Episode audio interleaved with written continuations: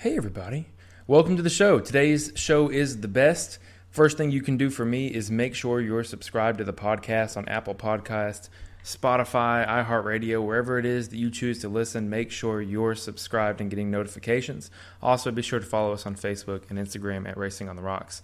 Today's show is brought to you by the single best tire in the UTV market to date. I, I just got done watching the Southern Rock Racing Series, uh, Cup Series, and uh, had a couple guys get flats. And let me tell you what they wouldn't get by using the Super Grip ATV K9 tire. They wouldn't be getting flats. I personally run these tires, run them in the Kevlar, have greatly abused these tires. And when I say abuse these tires, I've put them in crazy situations. So, if you're on the fence looking to try something new, I highly recommend the Super Grip ATV K9 tire, uh, eight ply sidewalls alongside uh, some of the most deep and aggressive tread lugs that money can buy it's been a really great tire for me. Um, I personally recommend and run the standard compound, uh, and I can tell you that Super Grip is just making their tires better and better, and they should be more readily available in the coming weeks because Super Grip is actually doubling their production. So go check them out, Super Grip ATV on Facebook, Instagram, and superatv.com. Second, I want to tell you about my friends over at Diddy's Big Block Race Shop this dude is like a shock refurbishing machine. Uh, he does tuning while he's in there, but one of the craziest things that he's been posting here lately is these shocks that he's getting from buddies and customers. And basically, the way a shock is set up is you have a, an outer body, a piston, and then there's partly fluid, and then there's partly uh, gas in some of those shocks. There's nitrogen in the oil, which is the gas and the oil. They're getting all mixed up. It's foamy, bubbly, nasty. Basically, it's not even worth having the shock on the car. And I mean, when it really comes down to it, because you're going to get a really crappy experience out of it. It's not something that you want to do. Um, shock servicing should be done, you know, pretty regularly. I'm using that lo- loosely here because I mean, I've only had it done to my vehicle once because I've only owned one that long that needed shock servicing for that length of time. But I can tell you right now, um, Diddy's Big Block Race Shop is the place to have it done, whether it's your full size, side by side, your whatever it may be, your Jeep, whatever it is. He can get you fixed up, and if you are looking to buy a setup or you know do some this or that, uh, Diddy's Big Block does everything from shock tuning, shock servicing, turnkey builds, wiring, and is even a parts manufacturer for a lot of different things, including Mark Williams Enterprises. Diddy's Big Block Race Shop on Facebook and Instagram. Give those guys a follow. They are excellent. Third is All Things UTV. Guys, I saw a uh, a video this week in, the, in one of the Honda groups on Facebook, and in, and it was like a 75 foot tree had come straight through the floorboard of his Honda Talon, and I just I had to comment on there and, and throw my two cents in because uh, there's a reason that those inner fender liners are a necessity, and it is to save your life or your passenger's life. I can now go fast and not necessarily have to worry about things coming through the floorboard. I mean, I don't. I'm more concerned that I'm going to run into a tree. But the beautiful part of it all is I don't have to worry about those crazy objects coming through the floor because All Things UTV has me hooked up with a set of their inner fender liners. I bought those and they are super tight fit, super snug, and I installed them in about 25 minutes very much so a very important upgrade. Uh, that and their tender spring upgrades should be something that every new RZR or UTV owner gets right out of the box. All Things UTV on Facebook, Instagram, and allthingsutv.com. Fourth, and not finally, irate 4x4. So, for those who kind of haven't caught on to what irate 4x4 is, it is a technical forum, um, a lot like one of the old forums that used to be out there that's very, very famous. Um, but you get a whole bunch of different things. You can get, uh, obviously, you have the forum post, there's articles, there's events, there's a store, tons of resources, and tons of different groups on the website as well. That's irate4x4.com. And let me just run you through some of these trending posts. Um, They've been posting a whole lot of pictures on their Instagram and Facebook this week. It's been awesome. But there's a post here about a, an F 150 crawler build, an 89 F 150. It's a really cool build. Uh, shop consumables, and, and then basically this guy's asking for uh, budget friendly options for those little things in the shop that just seem to go way too fast.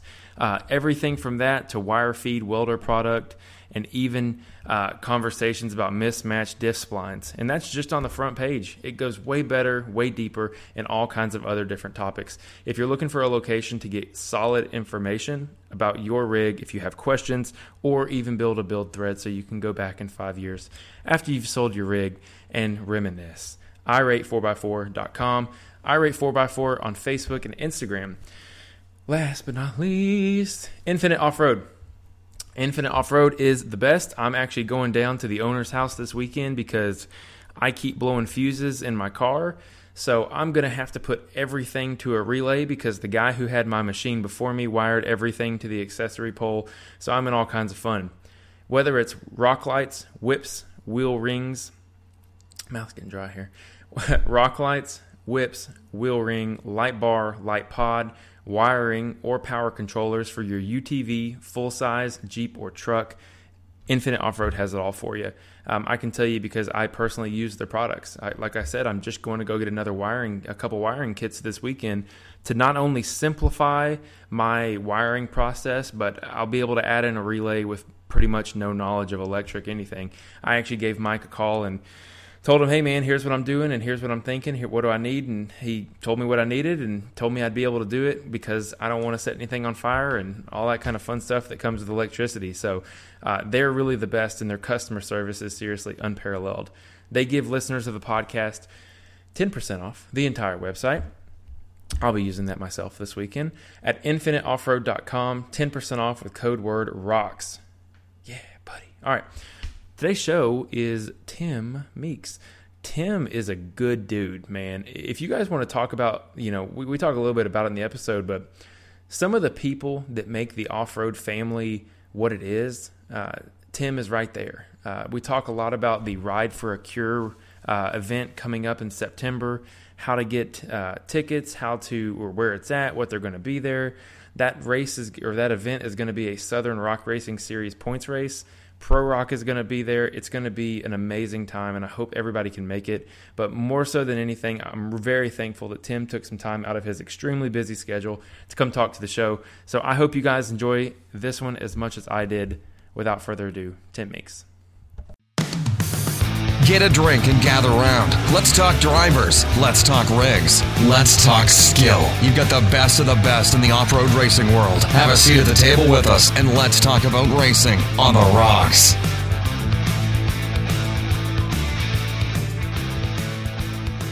Uh, click up here and then boom, like that. How you doing, man?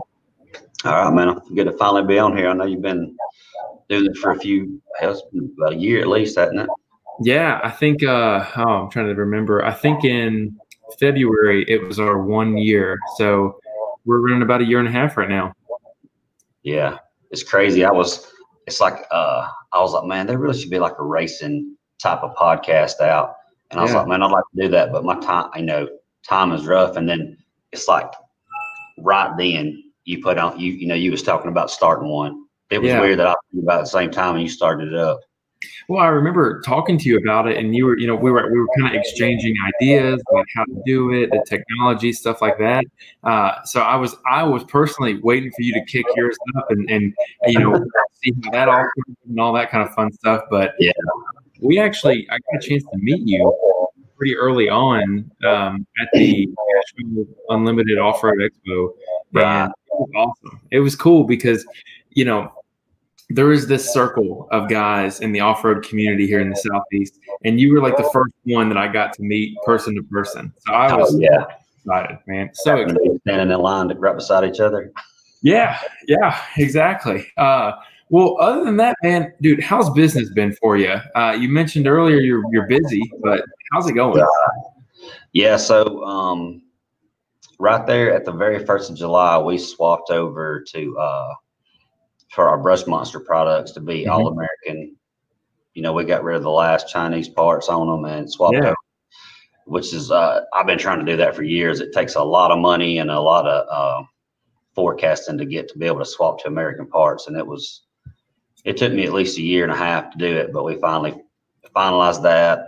Uh, I think that was a big step in our business. Um, in doing that, we invented a whole new line of brush cutters that we named the Revolution cutters. It's top of the line motors, uh, a new deck design that's a little stronger than the last one we had that was already built great. Mm-hmm. Um, and we just uploaded a few other uh, parts into it to uh, mm-hmm. like real molten teeth in there, and uh, nobody's putting quite that good of parts on these brush cutters. Mm-hmm. So we kind of peaked out uh, from what everybody else is doing, and that's give us a lot of success this year.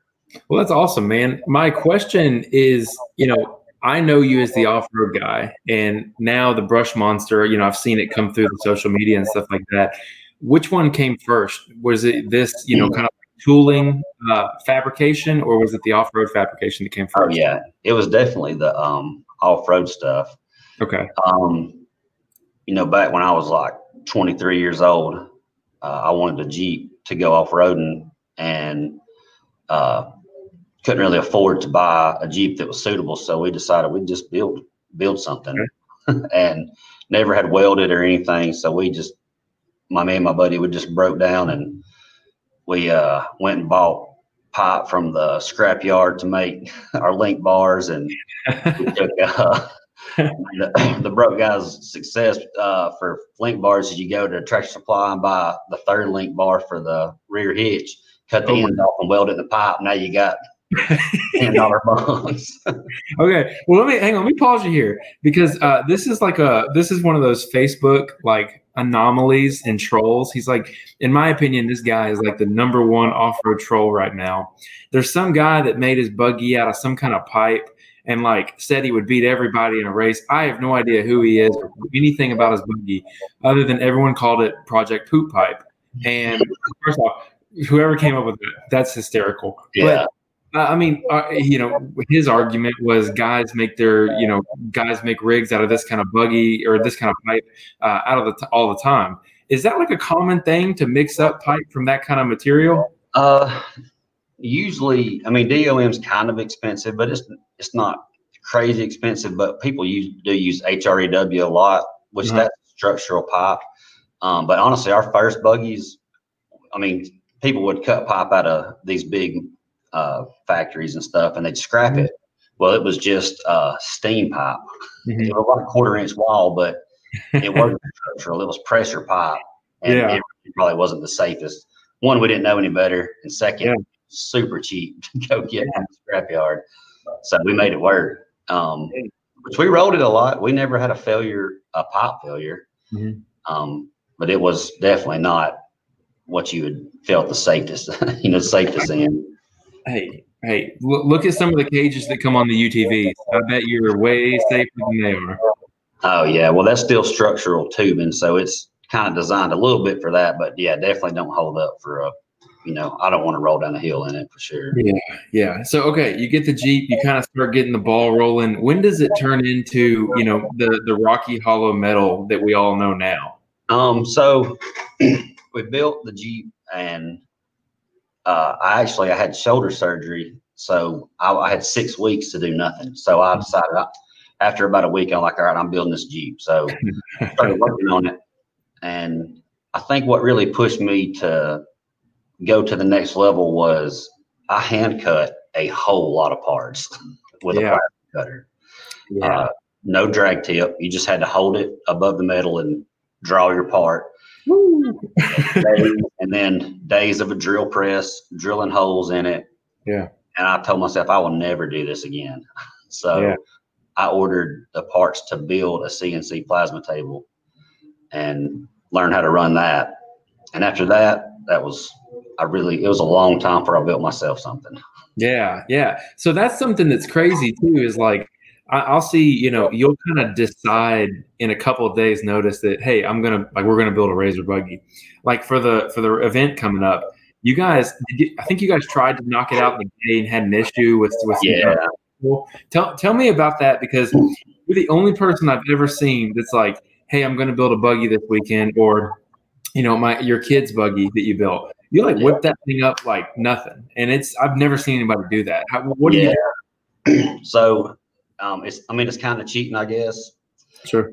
Uh, I've designed on the computer ahead of time, so I've already got everything designed, cut. We know what we're building.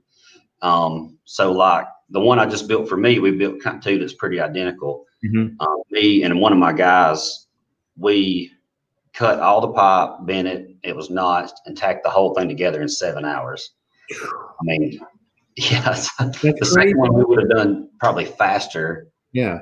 but the vendor, we had an issue with the vendor and kind of shut it down for the day. But, um, and then I had two guys come in during the week and build most of it in about five hours. That's that's Um, insane.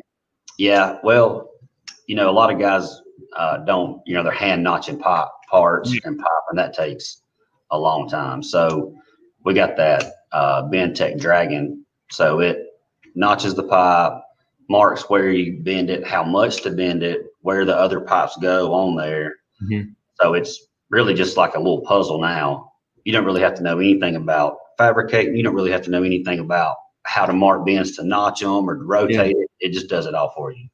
Now let me ask you this because uh, there's, uh, I believe it's Bend-Tech. Let me just triple check myself here. Bend-Tech, the software.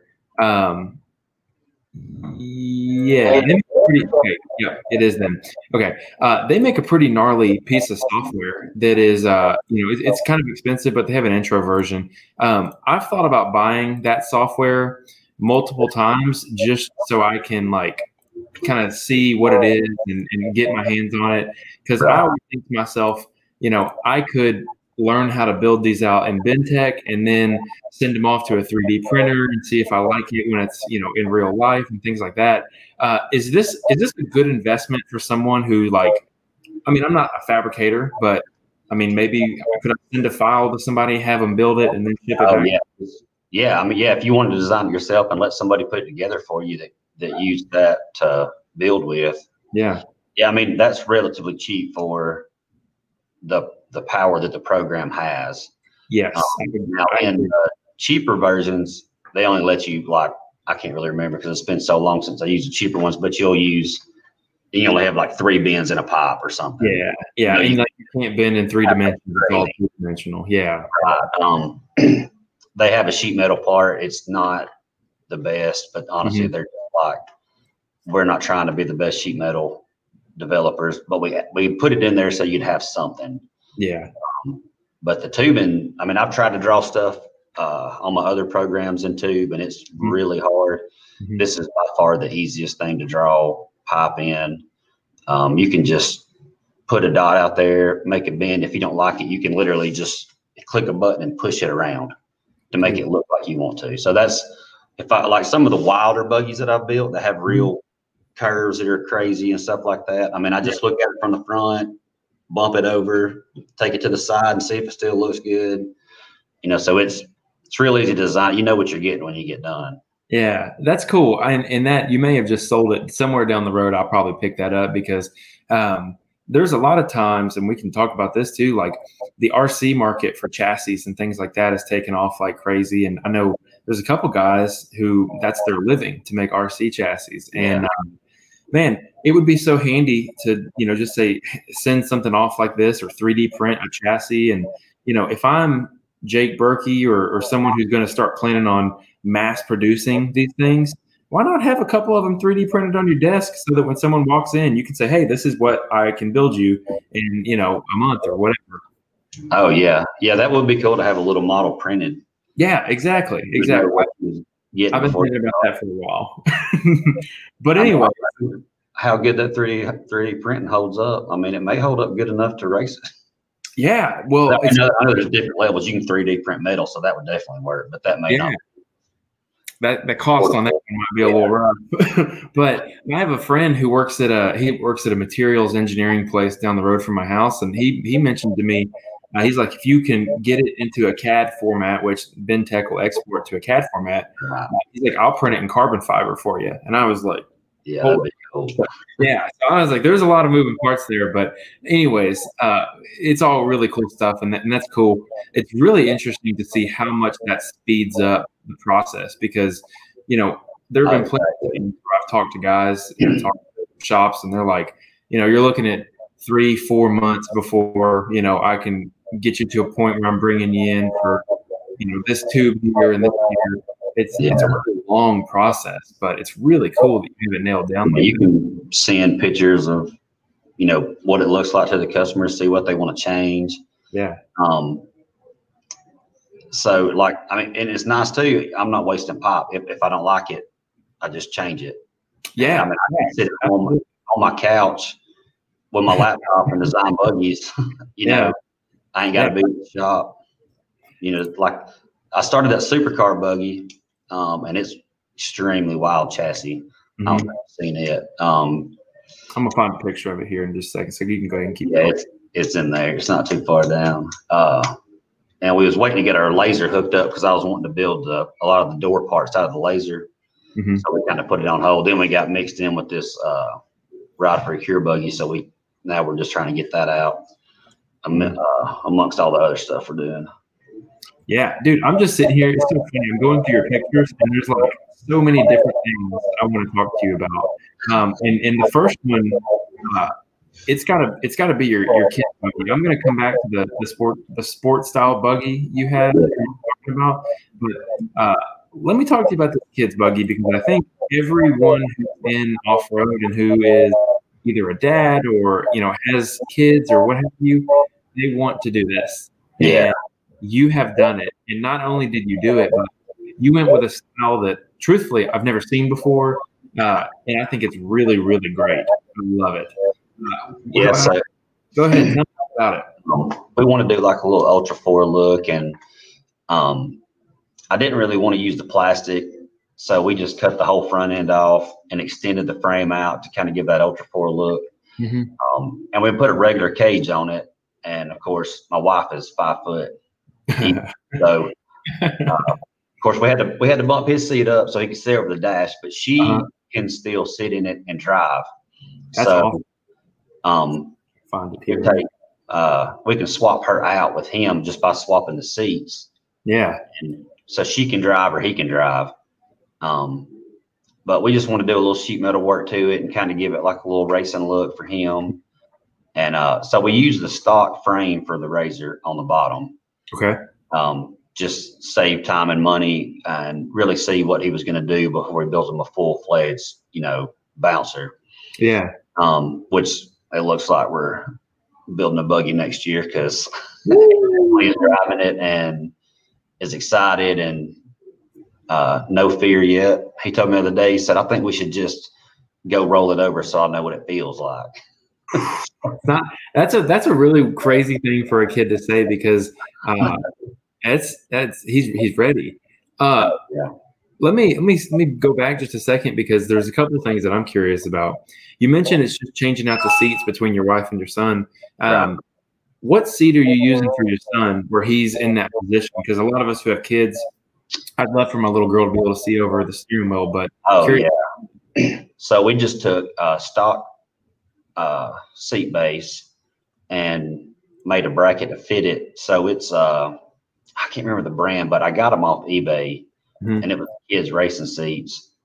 And he's seven, and it still fits him. You know, if he grows three or four more inches up top, he's gonna have to swap over. But right now, it it fits him. It's real skinny. It holds him from flopping around. Mm-hmm. Um, and we're fixing to do the other one for her so that we can just pop that seat right in. And what we've done, we've got the quick connects on the harnesses. So you just mm-hmm. take the harnesses loose, fold them into the seat, pull the seat out, swap seats, clip them right back in. Yeah, that's really so nice. Five minutes, you can swap. That's really nice. Now, are, is he when, when he's driving in this thing? Uh, is he doing mostly like laps around the backyard? Or you guys got him doing trail riding? What you guys got him? Uh, yeah, we've got uh, I've got like 28 acres at the house, and we've got a bunch of trails wow. through there. And yeah. some of it's, you know, not crazy hills, but it's definitely not mm-hmm. flat. And even like his first day, the trails are so tight. You've got about two inches between some of the trees. Yeah. And it's in curves and stuff. I think he hit the passenger front tire like three times. I mean, he oh, couldn't even see it. so yeah. I, I mean, great, yeah. you know, that, that he did that good. And I'd go a little faster and let him keep up with me. Yeah. And so at the end of day one, I got the skid steer out there and made that jump for him. Yeah, I'll find And it. uh, day two, he was pumped, and now that's all he talks about. He wants to go jump hills.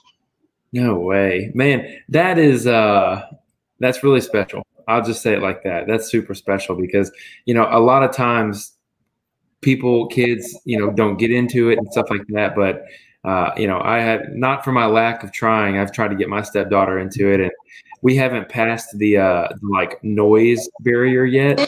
Uh, she hadn't grown up around you know off road or vehicles like with no exhaust on them. Yeah. So it's uh it's it's we're still we're working on it. So I'm hoping that that'll change though.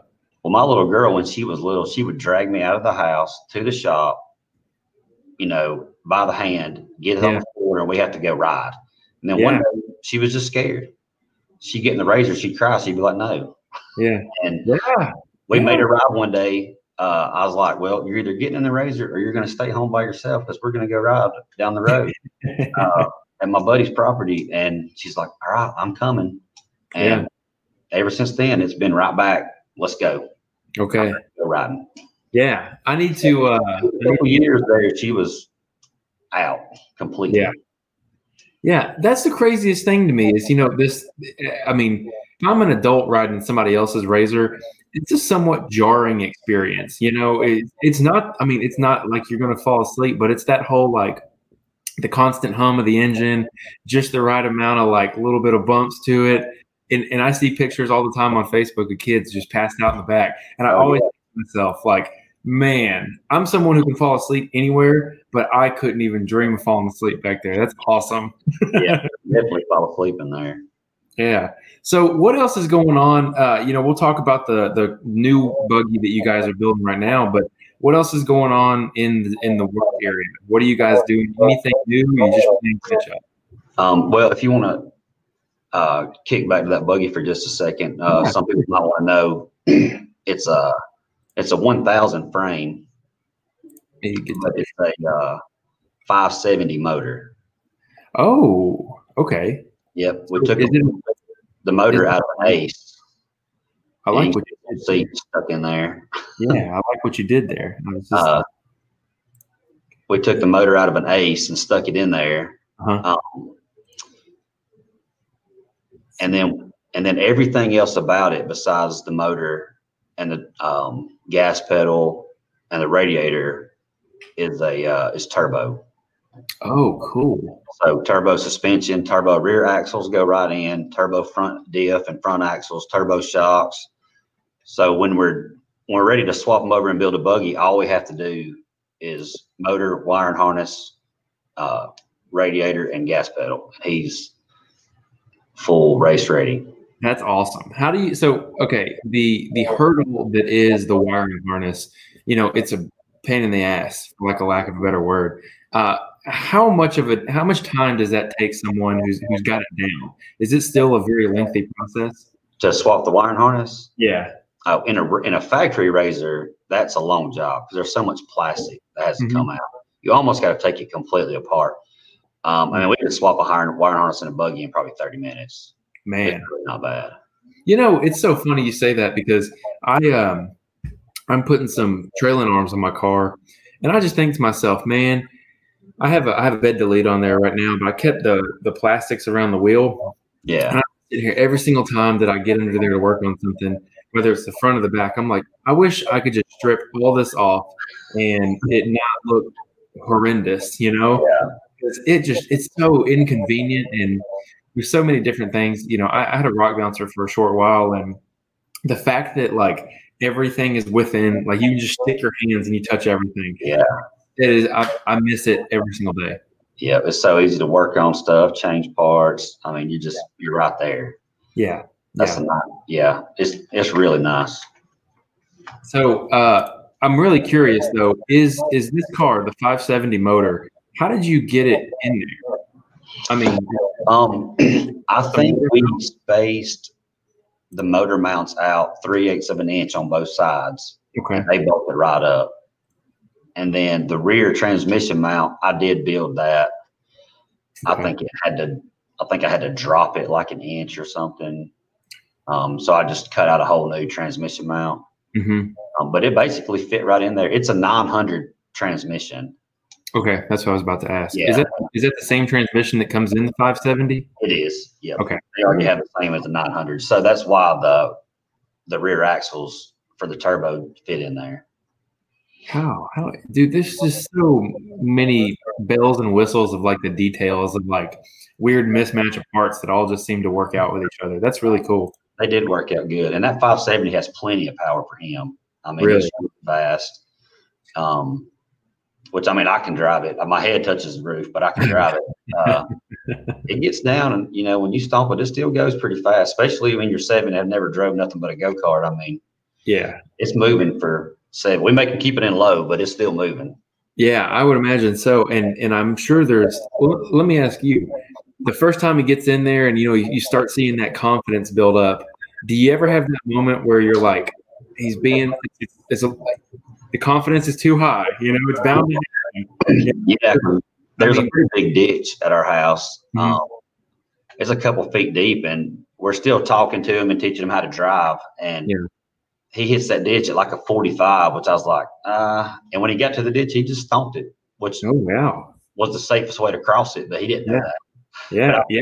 Like, oh, I trust me. I can only imagine what it's like, like putting your kid in a RZR and like just being like, "All right, go get the feel for it." I put Yeah.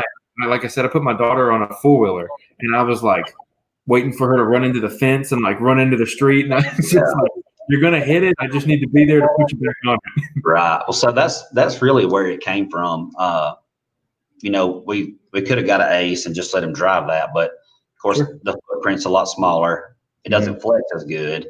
Mhm. Um, but really, we just wanted somebody else in there with them, Yeah, You know, so we can Yeah. sit with them, talk him through the ride, you know, um, and just help him out. Like we went to the Indian Mountain Off Road Park uh, Yeah. just to look around, and he was following all these regular grown men yeah, uh, down some pretty steep hills. That was his first time going down steep hills, and he done good and went up some steep stuff. And I mean, he said he got a little nervous once he got to the top. He was like, "I'm a little scared," you know, but just went right on and never checked up. Yeah. That was some that's stuff that your real low level trail riders wouldn't really want to do. Yeah, yeah. So Well, I'll tell you this, man. There's I don't know if you guys are the same way. Like the racer type is a special breed. When I started up and like I hit that first trail, and I've said it before on the podcast, there's always that little bit of like, ooh, like you know, I got to kind of warm myself back up to this, and the, the feeling of being in the car, and you know, and then Yeah. the mind you go, is there anything that I should have fixed before I got here? And then yeah, ah, it'll probably be fine. yeah, I don't think I've ever worried about fixing it, but that's why I broke a lot. Uh, usually it's kind of weird because some of those hills they were pretty intimidating, especially when you've not seen anyone climb a new hill, and you're like, man, this could be rough. It could not be rough, but once I sat down, at, you know, at the line, Yeah. there were no worries, and I think Yeah. that's probably bad because that made me. I would just hold it. Yeah, well, I like so again. I'm I'm speaking from a one race experience, but you know, I remember in the pro rock race and the endurance race, you're sitting on the line and like your worry is out the window. You're Yeah. just 100. percent You're looking straight ahead and you're thinking to yourself, you know, there's this over here and there's this, you know, around this area. Don't hit it.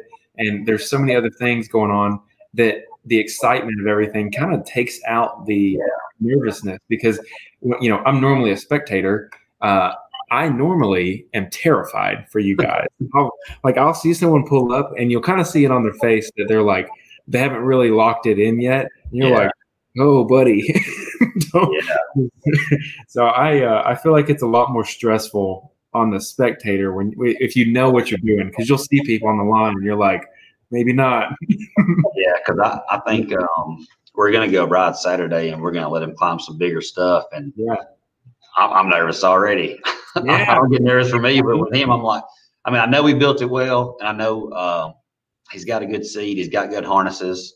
Yeah. Um, we ordered him a, another helmet that's more of a well. We bought him some light little dirt bike helmets when they had their go karts. Yeah. They, you know, they got goggles and gloves, so they was really pumped about that.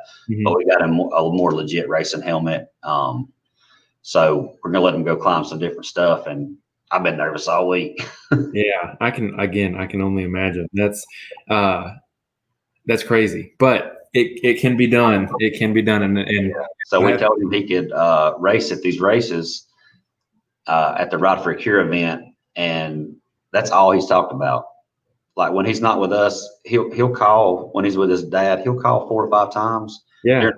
Hey, I'm, I'm I'm ready for that race, you know, or did my helmet come in? Yeah. All this different stuff. Like he called to talk about it all the time. That's amazing. That is out where uh, Hannah texted me yesterday and was like, I'm getting tired of hearing about this RZR. Every hill we pass, he's like, You think I can buy that RZR? so that's, he's got the fever bad.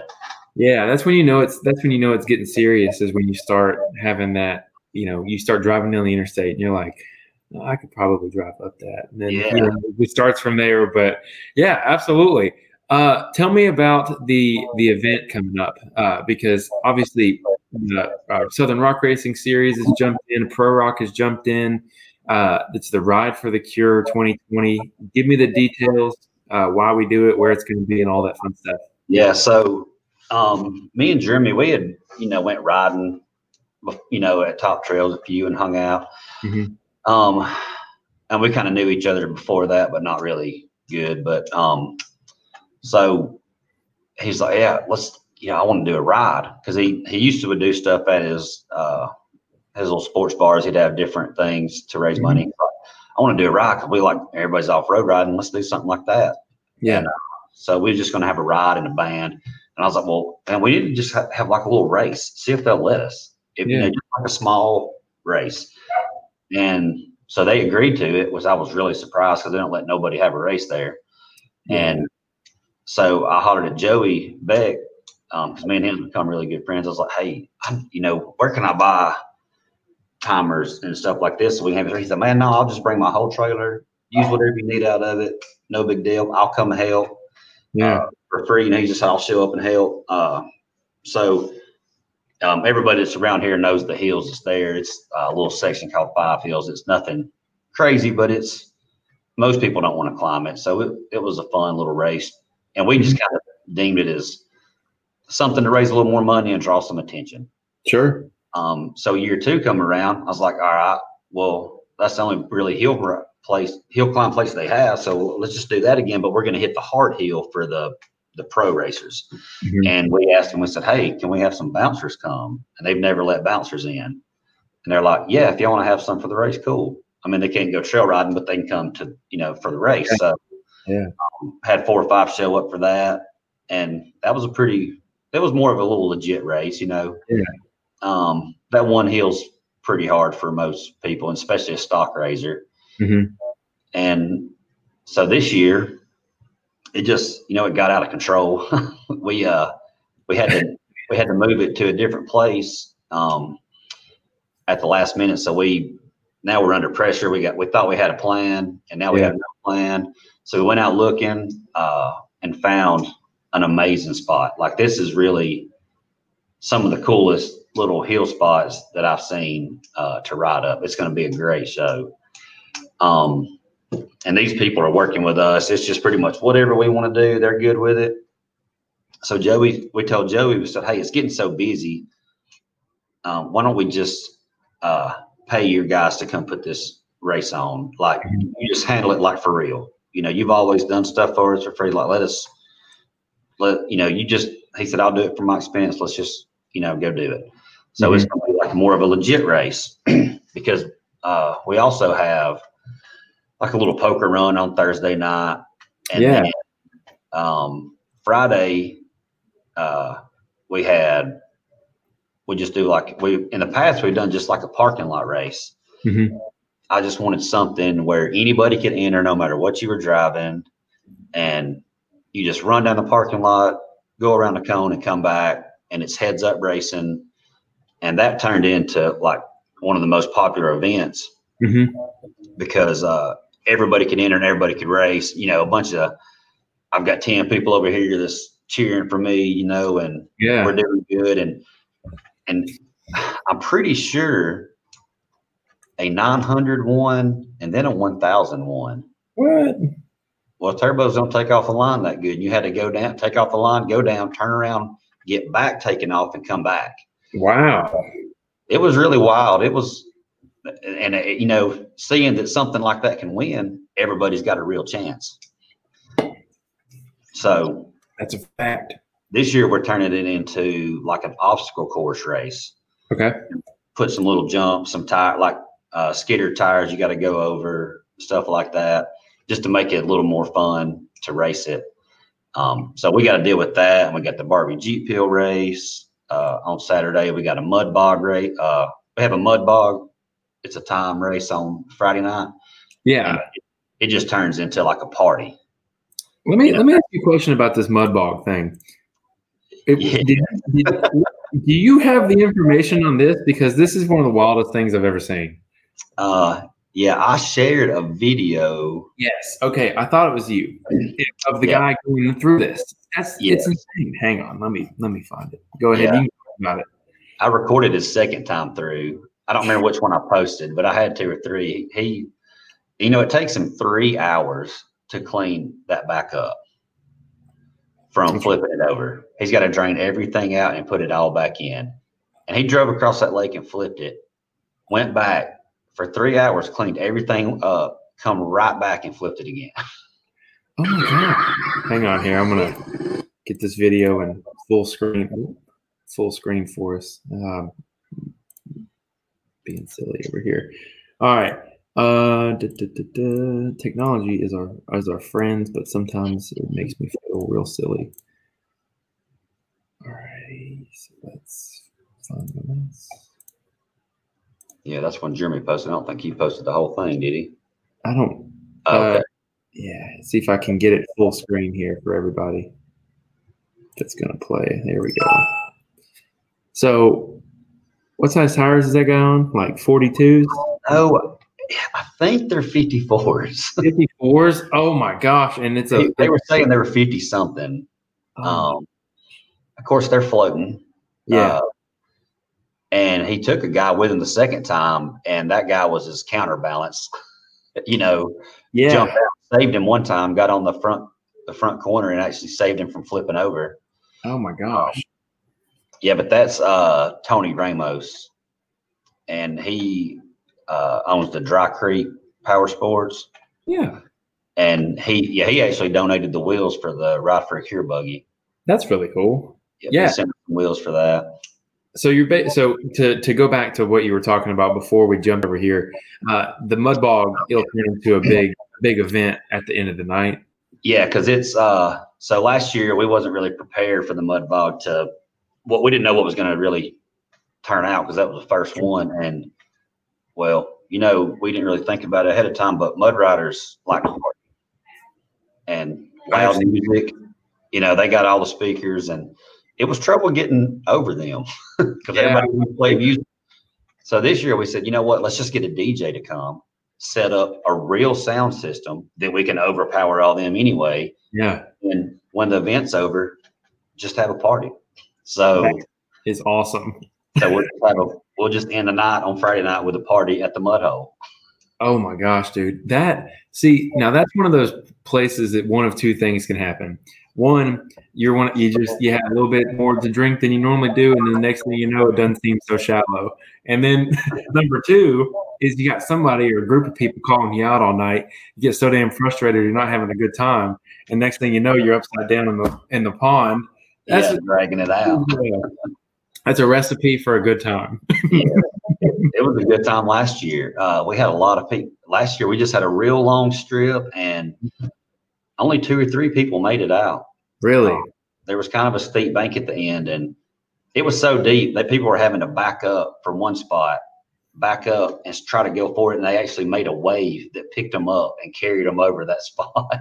Ew! I just I'm sitting here thinking about the water, like the the the mush and water and all that. Uh, I know it's. I'm not a mud rider. I'm not either, and and I don't you know I don't even. It's not the cleaning or anything that gets me. It's when you go to Windrock and you go through those trails that people hadn't been in in maybe a week or two. Oh, and yeah.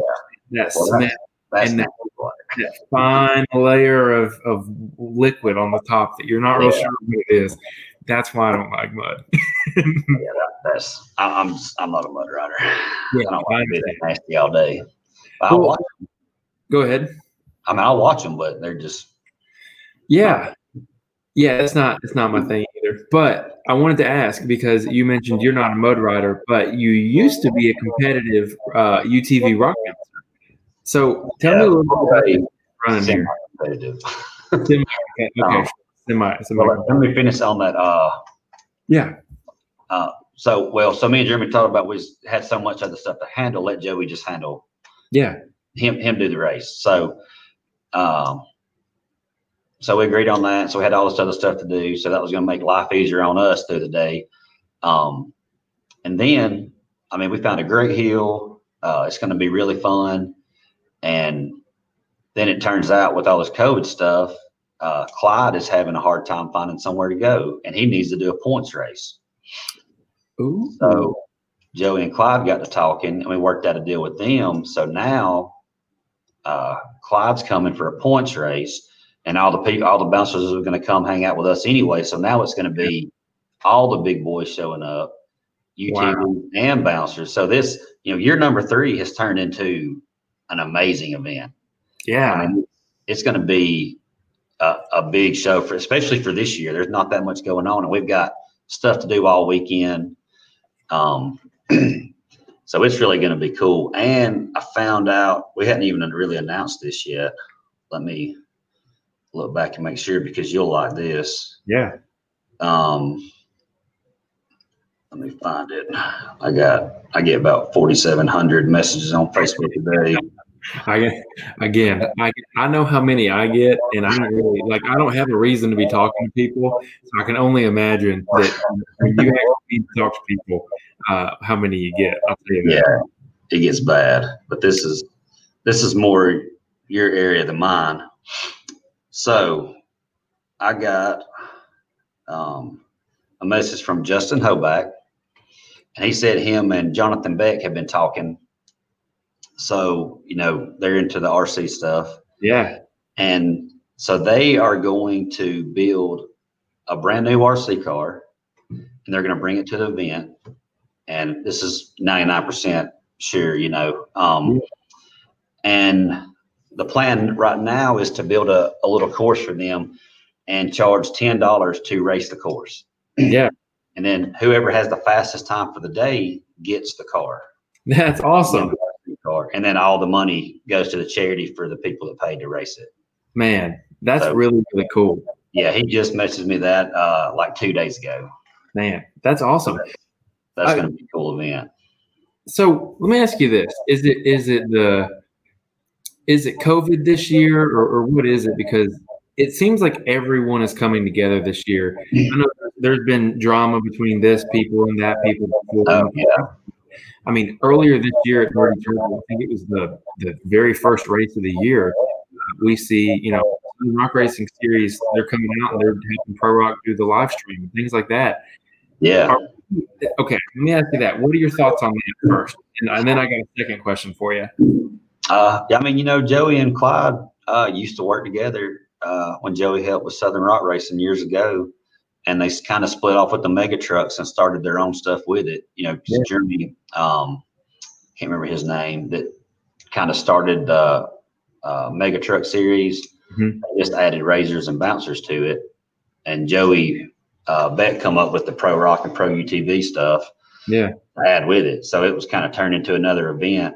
And I guess, you know, really on East Coast bouncing and off road racing, they're really the two biggest names. And uh, they've tried to mesh together, not overlap people's days and Yeah. people canceled and stuff through here and there. And there's only so many weekends and so many places. But yeah, uh, Clyde's live stream, you know, Joey had talked about doing that before and Clyde did it. So he just invited Clyde up, said, Hey man, you want to come cover this? You know, your sponsors are getting uh extra, you know, notifications on here and uh the race series is getting some more views. I mean, you're you're growing by still posting a race, but I'm Yeah. putting on a race. So yeah, absolutely. Uh, so let me ask you this: Do you foresee a day when we have, you know, kind of, we'll call it the the the major league rock bouncing? You know, do we have one conglomerate that unites all of, you know, outlaw and everybody that's all out there? We all, we, you know, maybe like uh, uh, I'm gonna botch his last name. Nick Corton Cortenberg had the had. I'm sorry if I forgot. I'm sorry. Yeah. Uh, he had he had some like series standings for the full year, and they were really cool. And Yeah. it was, he was it was doing that. Like, th- is that what comes next? I mean, we seem like this is working out. Uh, you talking about everybody coming together? You mean? Yeah, and and maybe not. You know, combining into one league, but being under the umbrella of you know the the MLR, Major League Rock. Oh yeah. Um, you know, somebody tried to do that with the UTVs a couple years ago. Okay. I think it was uh, a lot of expense and a lot of stuff to get all that situated. They was I can't remember what they were going to call it, and it was going to kind of cover all of them together. And Mhm. I don't know what all happened with that. It didn't. It didn't really come through. Yeah. Um, I don't know. You know, Clyde has always traditionally had a ton. Like I think he's had 24 races in a year before, and Joey tries this. You know, because Clyde had different events. Yeah. You know, so it was. It turned out to be a lot. I think he's cut way down, and Joey does like six or eight. And I think that's what Clyde's doing now, six or Yeah. 8 Mhm. So it's making things a lot easier, and everybody can. You know, I, I think if you get too many series going, people are just going to get burnt out on going. Yeah. If Yeah. only one person was doing it at six weekends, you're going to make sure I'm there that weekend instead of I've got 25 weekends I can go to a race, so I don't really care. Yeah. I agree with you. I think Uh, that point series helps bring your racers back every time, as long as they're doing good. Yeah. Yeah. Trust me. I, I understand. Um, well, I don't want to, I want to kind of, we're going to jump around just a little bit here. Uh, I want to go back and talk to you about uh, the chassis that you built because one thing I really love is that um, Wide Open Design builds a RZR chassis that looks a certain way. Uh, Razor Sharp Customs builds them a certain way, but you have a special flavor to them of one that I, I mean, you, I've really never seen it before, and it, and it really came out as like a, uh, what's the word I'm looking for? Stylistic like difference. Because in my opinion, all of the guys they built chassis that looks very similar to each other. Yeah. You had a very unique look, and I wanted to ask you about, um, you know, where did it start for you, and and what makes you want to go out and build this unique car, especially like the one you're building now. Yeah, so the one I'm building now, honestly, um, the the ones that they're all curved up and stuff, they look awesome. Terrible for storage and putting Yeah. stuff. Um, so really, uh, out of the Ultra Four cars, I kind of, you know, I, well, I built a few that kind of looked Ultra Four-ish, Mhm. um, and I really tried to make this one look a little more like the traditional ones, like Shannon Campbell and stuff like that, that build them. Yeah, Um, I just like that look, so that's what we're going to use to race next year. Is that that sort of style? What are you going to be racing? Uh, we're going to do the uh, Man, that's so sick. That's so this so cool, man. yeah. You see, like the what kind of characteristics, sort of that that they kind of use that that point right there above the motor. That's where their shocks actually mount. Yeah, But I wanted to go with that look. Yeah. kind of absolutely. Yeah, that big back end and stuff. Um, I really like the way that one turned out. Uh, lots of room inside, and I can put a removable pan in the back to put stuff on. So it's going to be a lot more useful than like the last one I had that I raced. I, there was no room for anything. Yeah, uh, yeah, no kidding. But what I mean, first off, what's the wheelbase of this bad boy? Because it looks pretty long. yeah, that one is 105. Okay, and what's the stock? The stock RZR is 90, and then a stock Can-Am X3 is 101. Okay, So it's a little longer than those. Um, I just wanted to make sure. Uh, I know turning. I mean, the X3s obviously don't have a problem running Joey's Survival Series. sure. Uh, they're not too long. I wanted to get a few more inches, and I really want to go with a custom chassis because first we built them, so it's just Sure. you know I, I want to be racing something that we built. Yeah. Um, and second, the low center of gravity. Uh, I'm a lot more uh, adventurous in turns and hills, and you know, a lot more risky if I've got that low center of gravity and really kind of stretched out to hit that stuff. Sure.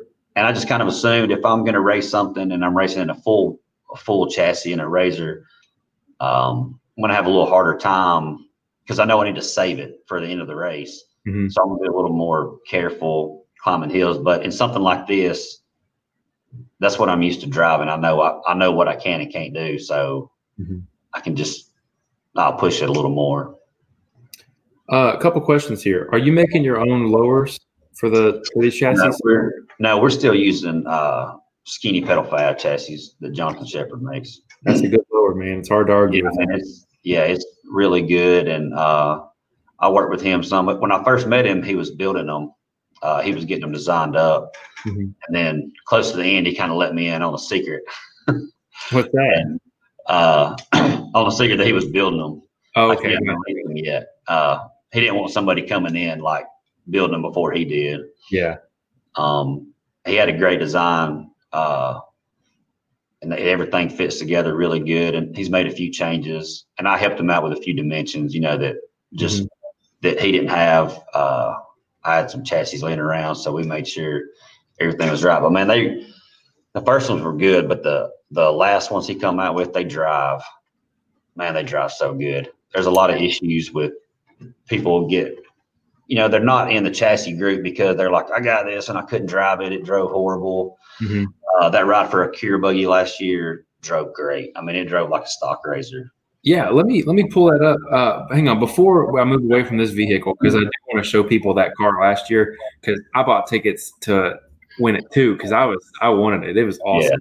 Yeah. Uh, is this going to be based off a of Turbo S uh, or is this Turbo just XP model? Yeah, it's just a regular Turbo XP. Cool. It just looked yeah. super long there. I like that. I love yeah. that. I, I mean, I almost went with the wider stuff, but mm-hmm. uh, I was really just afraid. I'm already kind of long. I didn't probably need to be that wide. I would agree with you. I think that you're, in my opinion, uh, especially racing out here in the East, we don't have the opportunity to be going the speeds that 72 inch really shines in. Yeah. And maneuverability between the trees here is vastly more important than being able to just bomb it at 80 miles an hour and have the extra travel. Right. But I, I think that this is cool. I'm really excited. So you said, have you finished this one up? But is it out the door? No, we've we've we stopped on it uh, and started working on that ride for a cure buggy. Okay. honestly, the shop is is so busy. Um, I've got a bunch of good guys working for me now, and they're they they got a love for off road too. So they come in after work or on Saturdays, and we'll work on this stuff um, when we get a chance. So that's it's really good to have some guys that come in and want to do it. They're excited about it. You know, yeah. Like one of my guys that built a ride for a cure chassis the other day. He was doing a bunch of stuff on it. He's like, "Man, I feel like I ain't even come to work today." Because man, Man, that is uh that's a good feeling right there to have, especially to have an employee that feels that way. You know, that's supposed to be the the benefit of owning your own business, but uh, yeah. yeah, it's nice that he's that he's feeling that way too. So here's the one from last year, um, and and it looks absolutely awesome. And uh, this is the family that that benefits from the ride, correct?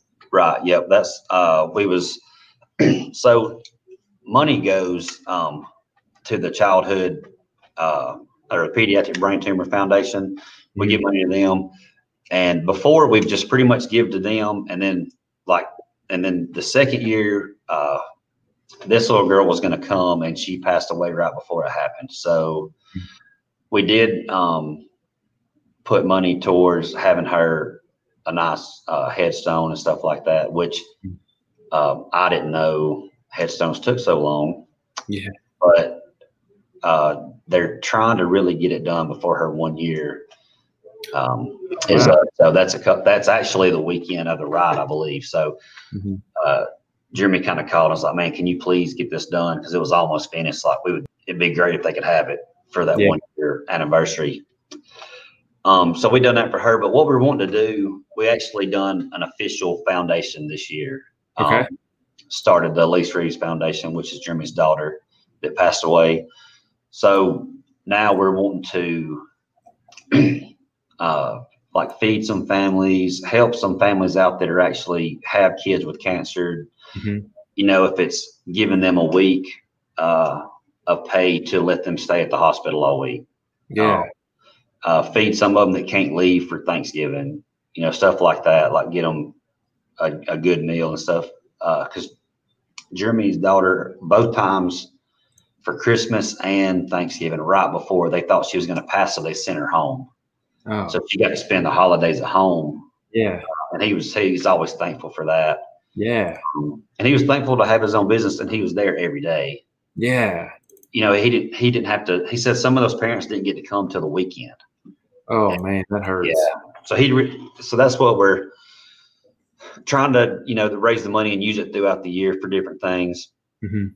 And I don't know, have you you ever seen the uh, the little wagons they have at the uh, Children's Hospital? Uh, I'm I'm I'm gonna say yes, but mm-hmm. or I'm gonna I'm gonna I think I do, but I'm gonna say no. That's what I'm gonna say. Uh, they've got they just get like the little classic red wagons yeah. They'll decorate them up different ways. And that's what they pull some of the kids through the hospital in. Oh, okay. Um, so I've been wanting to do this for a while and we actually got made sure that we had permission to do something different. And we want to build like a couple little off road sort of wagon, like pull behind yeah. wagons for uh, some of the kids that might think that was cooler than the regular wagon. Dude, that's really cool. They'll be fighting over it. I, I, dude, you, I'm, I can only oh, be fighting over them because that's awesome. Yeah, I, I just thought that'd be cool when I seen them them up there. I was like, man, if we could just build just like a little, just a tube chassis that was really safe for them to get off and on, and yeah, maybe no top over it, but something that just looked kind of off road. Yeah, uh, maybe put some tires that they would allow that look, you know, yeah, like some more mud tires. That'd be I thought that'd be great. And them kids, because like, yeah, I agree. I think they'd be fighting over it too. Yeah, absolutely. Uh, I have been, I just, man, I've been really high on these little, uh, little axial cars that are super tiny. Uh, here you go. I've been really high on these things right here. Yeah. And uh, I think what I'm going to do this year is uh, at the end of the year, um, I always try to do something for Christmas and, and kind of try to do a big give back. I think I'm going to buy like five or six of those and I'm going to give them away because oh, they're they're just durable enough where like if some kid comes in and just beats the crap out of it, it's not it's not a big deal. Yeah. Um, and and they're so much fun. They're lo- it's like locked up, and you can get bigger tires and you know all kinds of fun stuff. So uh, I've been really thinking about doing that, and uh, we're doing a couple more giveaways, and I'm trying to you know grease up sponsors, see how much I can get from them because the more yeah. that try and give back, the the better job I feel like I'm doing at this. Yeah, we always try to find a family to sponsor at Christmas that that is legit struggling and needs yeah you know some help. Yeah, absolutely. Um, well, all that being said, uh, the date for it, let me put it back on screen here so we can make sure everyone has the information. Uh, September 10th through the 13th uh, Indian Mountain ATV Park. Uh, you're, you're, talking about Indian Mountain to everybody. Uh, what kind of trails? Because you know a lot of these people are going to come. They're going to want to watch the races, things like that. But they're going to want to go ride some trails and, and all that kind of fun stuff. Uh, what's it like? Because this is a relatively park. Yeah, it's it just they opened in February and just kind of blew up. And I think COVID kind of helped that blow up because mm-hmm. people were kind of restricted to do stuff. Um, it's a hunt. It's an old hunting club, and there's lots of trails just through the woods. There's some power lines. It's kind of steep. You know, there's they've got one little hill. That's uh, they call it Charlie's Hill. It's mm-hmm. you know, full body capable, but it's you know a little dangerous. People's flipped on it. Um, so they've got some stuff to do. I don't think they're accessing the whole 5,000 and something acres, but I'm pretty sure that's what the whole park is. And they're going to expand into those other areas. Um, but the thing I like about this park is it's the good old fashioned rock hills. Yeah. I mean, hill we've got picked out. We've seen, you know, and it's it's real hard on these people to do these races like Clyde and Joey because they're trying to pick a hill that is accessible for Clyde's trailer, all the stuff Joey needs to bring out there. Uh, people can room for people to park, um, the spectators to be able to see but still be a fun hill for the drivers to race. And it's really all that in a group combination is really hard to find. I would agree with you. yeah, that's why everybody keeps there. You're like, y'all are racing the same hills. Be like, man, if y'all could find some extra ones for us to hit that had all these qualities, we'd all appreciate it.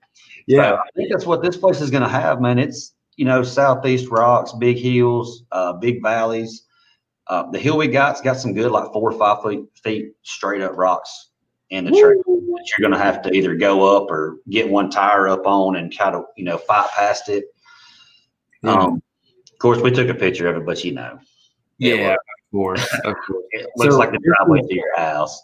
Right. Yeah, that's one of their power lines, and it's uh, I mean, that looks pretty pretty for real there. There's yeah, some that uh, pretty steep on the power line. Um, I'm sure they got like a Charlie's Hill. Uh, yeah. I mean, I'm looking at stuff like this and I'm like, oh, that's like my worst nightmare. yeah, there is a mud section.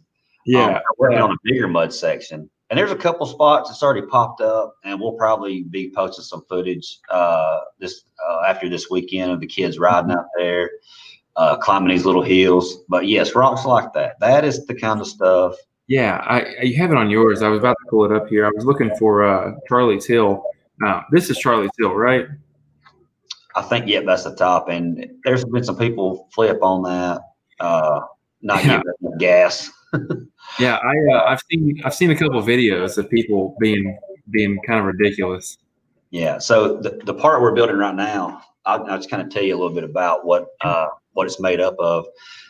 The the first part of the track, which I think Clyde on Friday is going to race the UTVs on the second half. Um, we went out there. It was raining. We were trying to find spots, and we just fell in love with this this big bowl where they had dug iron ore before. so, Uh-huh. uh, yeah, that's more like the race hill right there. Um, stuff like that. Like it's going to be a good show, man, for real. Um, so you'll go up this. Uh, all the big bouncers and the UTVs on Saturday will go up this and come out the top, and then they're going to enter into this bowl. Mhm. And we had to, you know, it was really neat looking overhanging ledges. We had to get rid of all that for Mhm. safety reasons, but. Um, you're going to come into this bowl and there's like a six foot ledge you got to jump, and then immediately another six foot ledge you got to jump. This big boulders all around it, and then pull out the top of a, a hill. Um, Oh my gosh. it's gonna be it's gonna be those it's gonna be those videos you like to watch. You know, sometimes you'll watch a, a race and it's like everybody hits the hill and they all go up it. Yeah. I promise you, the racers are just as discouraged that the video was no better. Also, Yeah. but you, you know, you're not gonna be wild if you're trying to win. That's a Um, fact, and that's that's something that people don't don't always take into account. You know, a lot of times, like uh, some of those, uh, what was it? Was it Race to Riches last year, where you know a couple of guys like didn't climb the hills and this and that, and everybody was like, "Oh, you should have just led put it from the bottom and shot it like a rocket ship." And it's like, well, that's one option, but that's not the like that's not the Yeah. right way to do this. Yeah, that was um uh the place in Kentucky. Yeah. Um yeah, and that actually turned out to be one of the best races I've ever been at. Like it was so much fun to be there. Yeah. Uh, you know, Joey thought that they climbed the hill like four years earlier. hmm So he didn't really think of, he was like, it's fine. We've already climbed this hill. And it's actually going to be so easy. We're going to climb this hill. You're going to come back down and climb another hill. hmm So uh, nobody made it out of the top of the first hill. Uh, Cash almost made it out in his uh, RZR. Yeah. Um, and then uh, the Outlaw 2 buggy, Yep. uh, he almost made it out. Josh Yeah. Parrish, he almost made it out. And that's it. Every, well, they just got worse as the day went on. Man. Some of them chose not to hit it. And, you know, there's two sides. There's like the first side, like, yeah, I'm obviously if I make it, it's going to be a miracle. Yeah. Um, the second side is like you putting on a show. So yeah. do you put on a show or do you save it for the next hill? Um, so they adapted and, and kind of worked on the second hill, hmm which turned out to be a pretty easy hill. About 75% climbed it. If you didn't climb it, you just happened to land a little bit wrong or something to roll back down. But Joey said, hey, any other hill up here, bonus line. So you got to take, you, you got to play it safe and Yeah. climb up a hill and finish your time. And then you had like 30 more seconds to hit any line you wanted. And they were all hard. Yeah. And Yeah. that was a show because it was nobody cared. Like Yeah. you were done for the day. You were going to save so much time. If you could climb it, you would win. Yeah. Um, and people were really putting on. It was like a, it was like when you go to hang out and everybody's just hitting heels. Yeah. Fun, and you're just going to just wear it out and try it five or six times till you make it. Yeah. It. I mean, that I don't think we got. I think I got to the hotel like two o'clock in the morning. That is It- awesome. We was racing in the dark. Uh, man, it was such a good time. The whole crowd was pumped because people running this course and everybody was trying these hills. And Josh Paris ended up climbing, like smoked one of the hills. It didn't look like it was even going to get climbed. Yeah. Um, and he ended up winning. And then I don't know the name of the guy in the Ford buggy. I'm pretty sure that's who it was. Jake Pike. He climbed up to the top and went one wheeled it across the whole front face and ended up making it. Um, Yeah. They was the only two that climbed it. And Jake's video turned out to be an awesome video. Uh, you know, that got put out for that. Yeah. Man, the whole crowd was into it. Everybody was screaming. Yeah. You know, it was like a standing standing crowd waiting on to see if somebody's going to climb out of that last hill. So it, went from everybody was like, "Oh, this is a terrible race to be at." Nobody climbed the hill. Uh, of course, and everybody's worried. You know, like Joey's like, "Man, this is what do I do?" And uh, you just got to make the best decision you can in situations like that. And I think, I think his choice of making the second hill climbable and then putting that bonus line was the perfect choice because it made a heck of a race. Yeah, it sounds like it. Uh, I'll have to, you know, so funny is after I talk to people about specific races, I have to go back and watch them just because I feel like it, it's a refresher. And, and that's one thing that I actually do before every podcast. I mentioned to you before we got started, I was like, I'll be on and off for a few minutes. Uh, I went outside and actually uh, ran my RC cars for a second and kind of got like the off road brain cooking and get got it thinking my way. Uh, but I'll watch videos before we get on here, and that way I've got fresh stuff on my mind. But uh, I love it, and I will have to go back and watch those. Now, I have uh, two related questions here. Obviously, you're a RZR guy. You built the RZR platform. Um, what do you think about Can-Am and the X3 and all that? And why didn't you choose to go that route rather than RZR? Um, you know, I'm, I'm just real familiar with RZRs, and I know all the stuff about them. And uh, I don't like the stock wheelbase, which the Pro come out with, I believe, 96 Yep. wheelbase. So that definitely is a plus. And I, I may would even like a Pro. I've drove one around, but I haven't drove one like it was mine. Yeah, yeah, that's the same thing. Yeah. So, um, first time I drove an X3, it was probably three or four years ago. I just did not feel good sitting in it.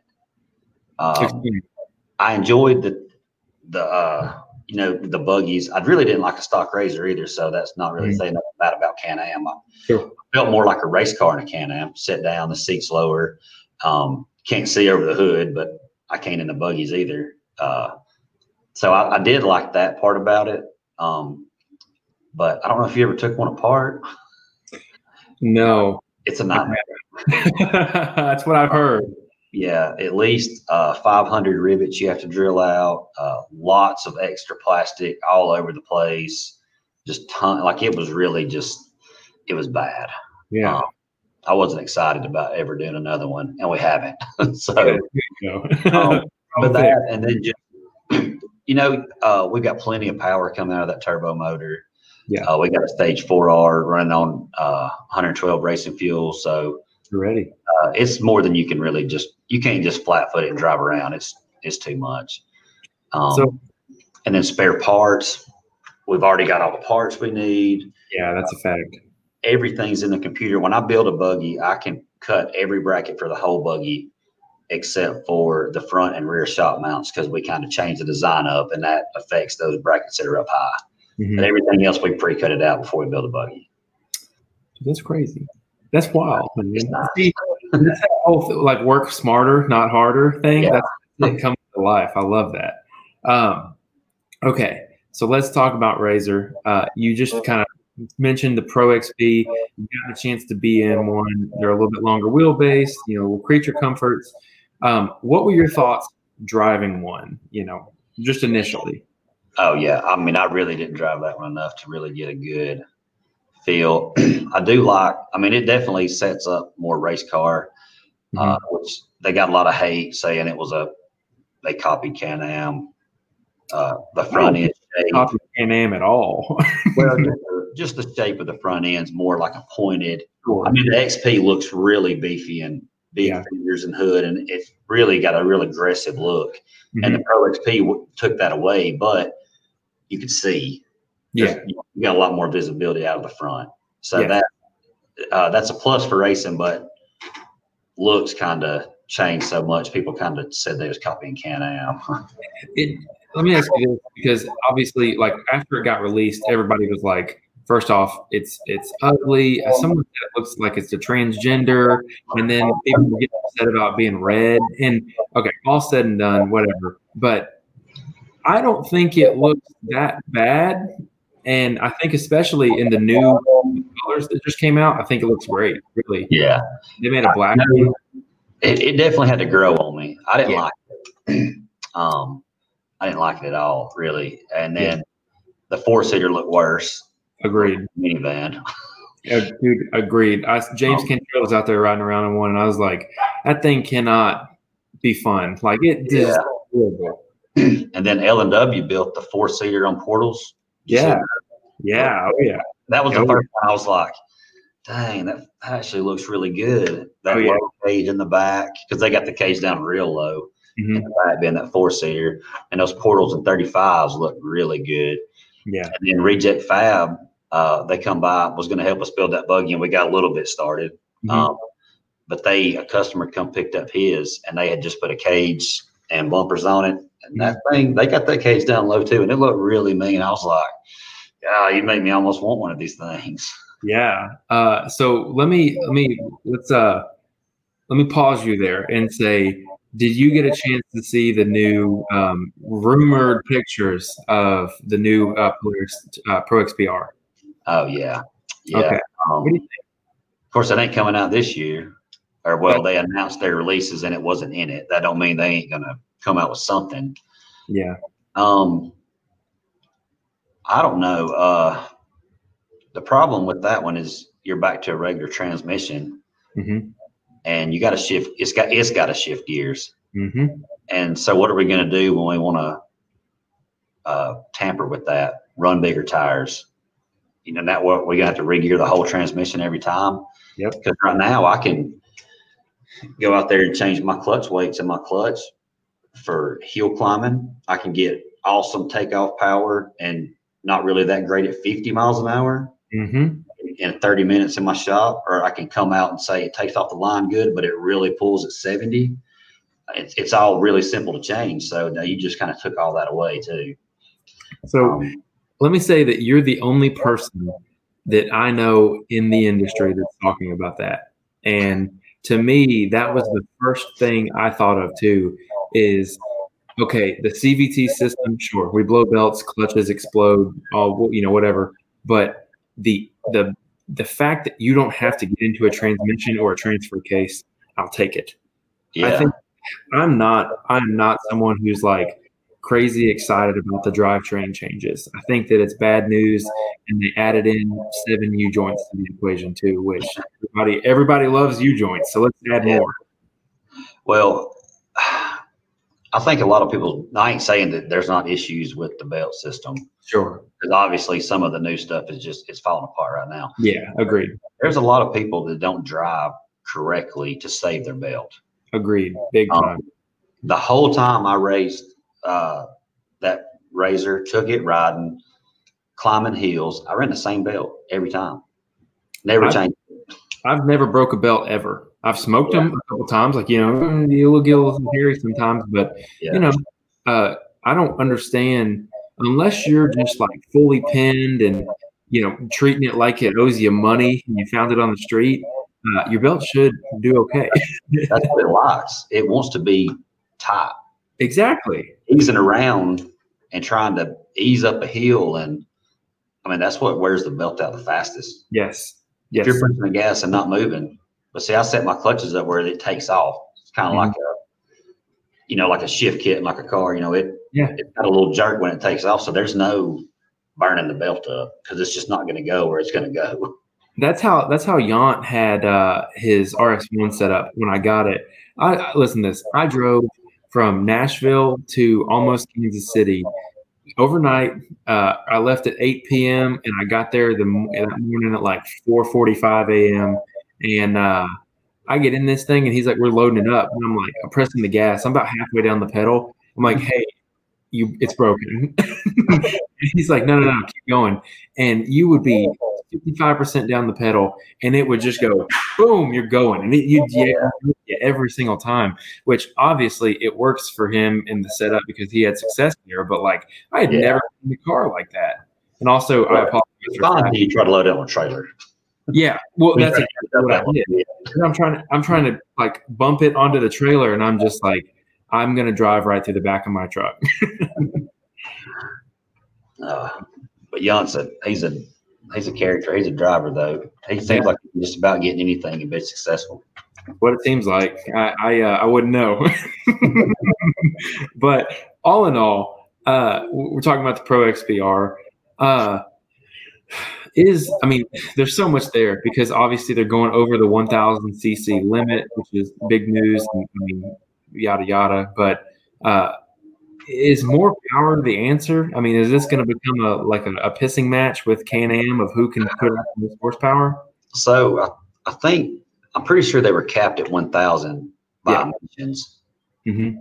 So if they go over a thousand, unless the rules have changed, they have to add emissions. That's correct. But adding emissions to it may get these things on the road mm-hmm. as a you know be able to tag like a regular vehicle, like the slingshot and stuff like that. Yeah, because that's no, kind of what was holding back. I don't I don't see that as a positive in my opinion because a I I don't know if I want to be going 55 60 on the road in this thing that I just, you know, beat the crap out of out on the trail. I'm not sure if that's where I want it. Yeah. Uh, yeah, I mean, I, I know a lot of guys that do take theirs on the road and like they'll drive it to dinner and have a great time. But and, and again, I, I I keep my machine in really good shape, but there's always the chance that something can happen and I'd prefer it not to happen in my RZR. If it's going to happen, let, let it happen in my car that's designed to do this. yeah. Well, you know, the power part, most of the people that are winning these big races like King of the Hammers, they're really not changing much. Yeah. They're leaving it where it's at and they could get power. So mm-hmm. I don't think power's answer to winning, but everybody's saying this new, uh, the new Can Am, it's got a lot of letters with it. Yeah. Uh, whatever the new big one is. Smart one. I think they're talking about this thing is just strong. Really? Um, yeah, like uh, Jay Shaw and a lot of them swapped over to it, and they're just talking about how strong this new one is. Oh, the the Turbo RR.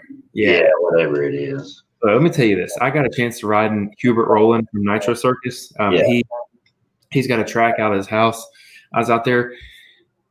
It's not very often that on flat ground I feel uncomfortable in a car.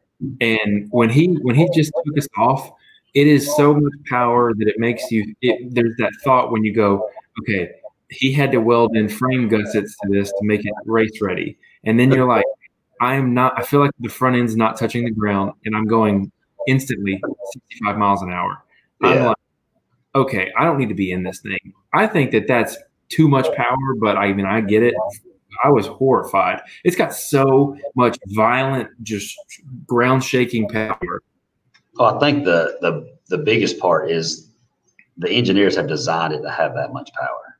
Yeah. So if you leave it alone, generally it should be a pretty longer lasting vehicle for a race like the endurance races. But when you start taking like a motor like we did and just making the horsepower way more than it was, mm-hmm uh, most of the stuff wasn't really designed for all that. Then you got to start doing clutches and everything else. And um, I mean, people, you know, talk about Polaris and Can-Am, all the bad things, but I mean, the engineers aren't that dumb.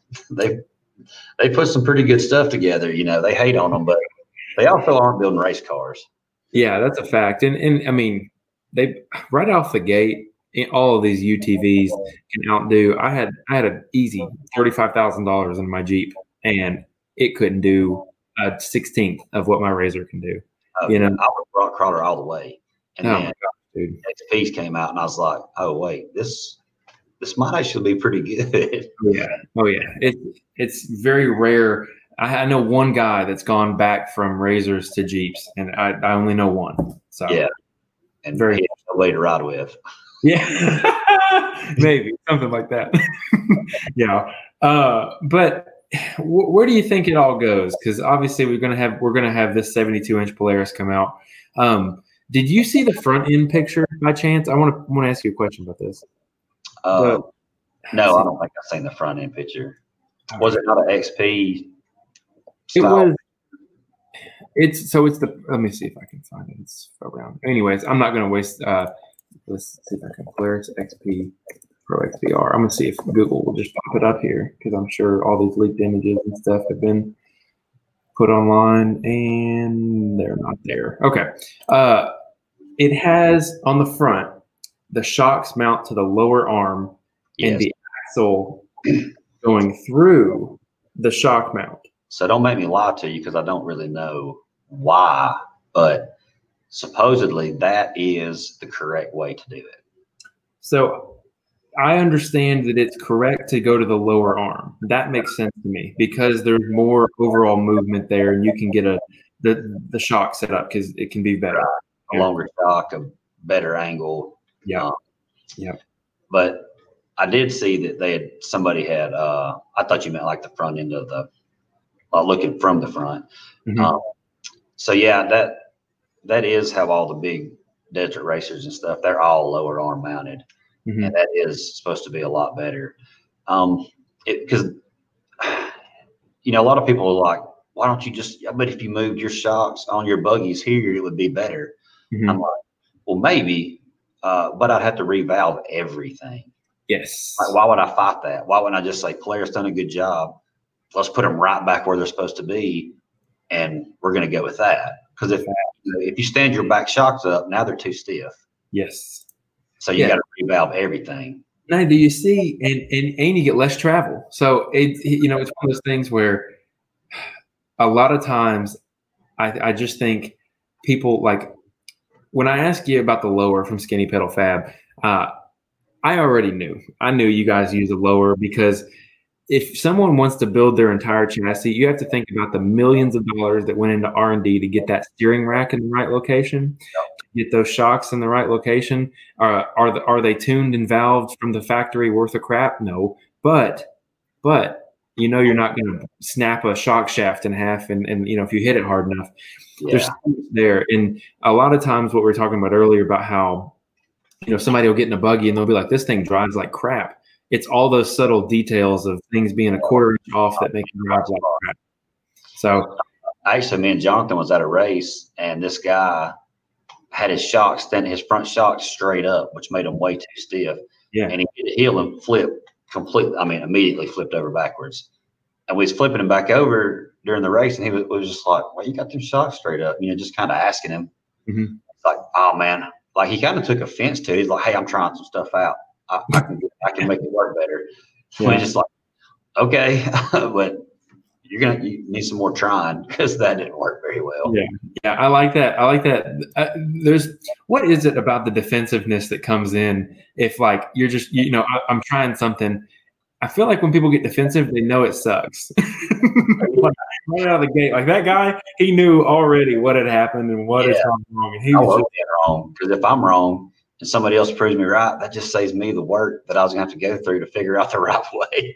absolutely. There's so many times where I'll be sitting on online, and especially with the RC stuff, because it's all so small scale, it doesn't have these big repercussions to do something. And I'll look at something, I'm like, why did he do it? And then you know, you'll sit there, you'll think about it, and you're like don't come to it. Greatest thing about Facebook, you can just hit that message, but hey man, why'd you do this? And the next thing you know, you got ten points smarter. So That's how I met all these race people from all over the country. I just like that's how I met Jonathan. I just asked him. I, I asked him something, yeah, and you know, but I, I wasn't scared to ask them questions.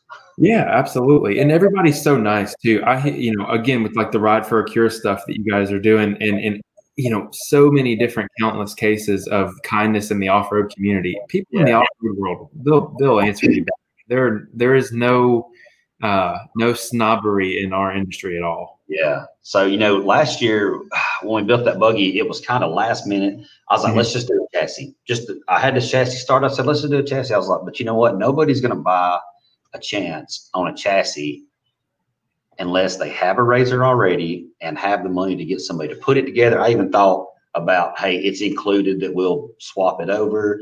I was like, well, what if it ain't the right year? So I was like, we'll just take our RZR and put it in there. So we made a full buggy, and uh, L and W jumped on and gave us suspension parts uh, for it. Um, but we was so late, we didn't have time to really prep. This Mhm. year, it's like people were kind of ready. We could a few post out said, "Hey, you know, we we got some stuff. We can make it work. But if you've got something and you and you want to give something better, just you know, let us know." Mhm. And uh, like uh, Chris Hickman called me. He's like, "Hey man, you got any suspension for that buggy yet?" I was like, "Nope." He said, "All right, I'm calling Pier Point, done ORB because they're really good friends." He's like, we're gonna hook y'all up." He said, "I, I want to be a part of that and you know hook y'all up with suspension." And they're doing everything, the whole suspension, and uh, he's even engraving the ride for a cure in the back of his trailing arms. That's really cool. Yeah. So, and then uh, Dustin Robbins like, man, I'll do a diff, a turbo diff. I'm like, well, we're uh, this year we end up doing a 1000. That's what we found. Mhm. So I was like, we really can't use that turbo diff. And he's like, well, what else you need? And we was like, man, we need some tires. Mhm. Uh, and he's like, he's like, all right. Um, he said, I got some of those. Uh, man, what's those tires he he released like last year? Selling a lot of uh, that look like the stock tires. Oh, the journeys. Journeys. He said, I got some journeys, some 32 journeys, man. I'll hook y'all up. I'm like, I'm like, hell yeah. So I, I was excited, you know, we got tires, but the whole time I was thinking, uh, Ultra 4 buggy, square tires, journeys are really round. Mhm. Of course, I still appreciate it, but I was just like, oh yeah, you know, uh, it's not quite going to match the theme, but it's going to be way better than, you know, stock tires. Mhm. And I get there, he's like, oh, there's your tires. I'm like, where? He's like, right there. I said, I, I don't know what that is. And I walked around and looked, and it's the Journey 2s that they had just come out with. And they're a square looking dirt tire. Wait, what? Yeah. So I was really excited then. I was like, yes, this is perfect for the build. A squared off looking dirt tire. Yeah. I posted them on the back of my truck one day. The local tire store. We went over there and to get them mounted or to get uh yeah, because we just got them mounted and they was like, Is this for that giveaway buggy? And I'm like, Yeah. He's like, All right, well, no charge, man. Don't worry about it. We got you. Dude, that's awesome.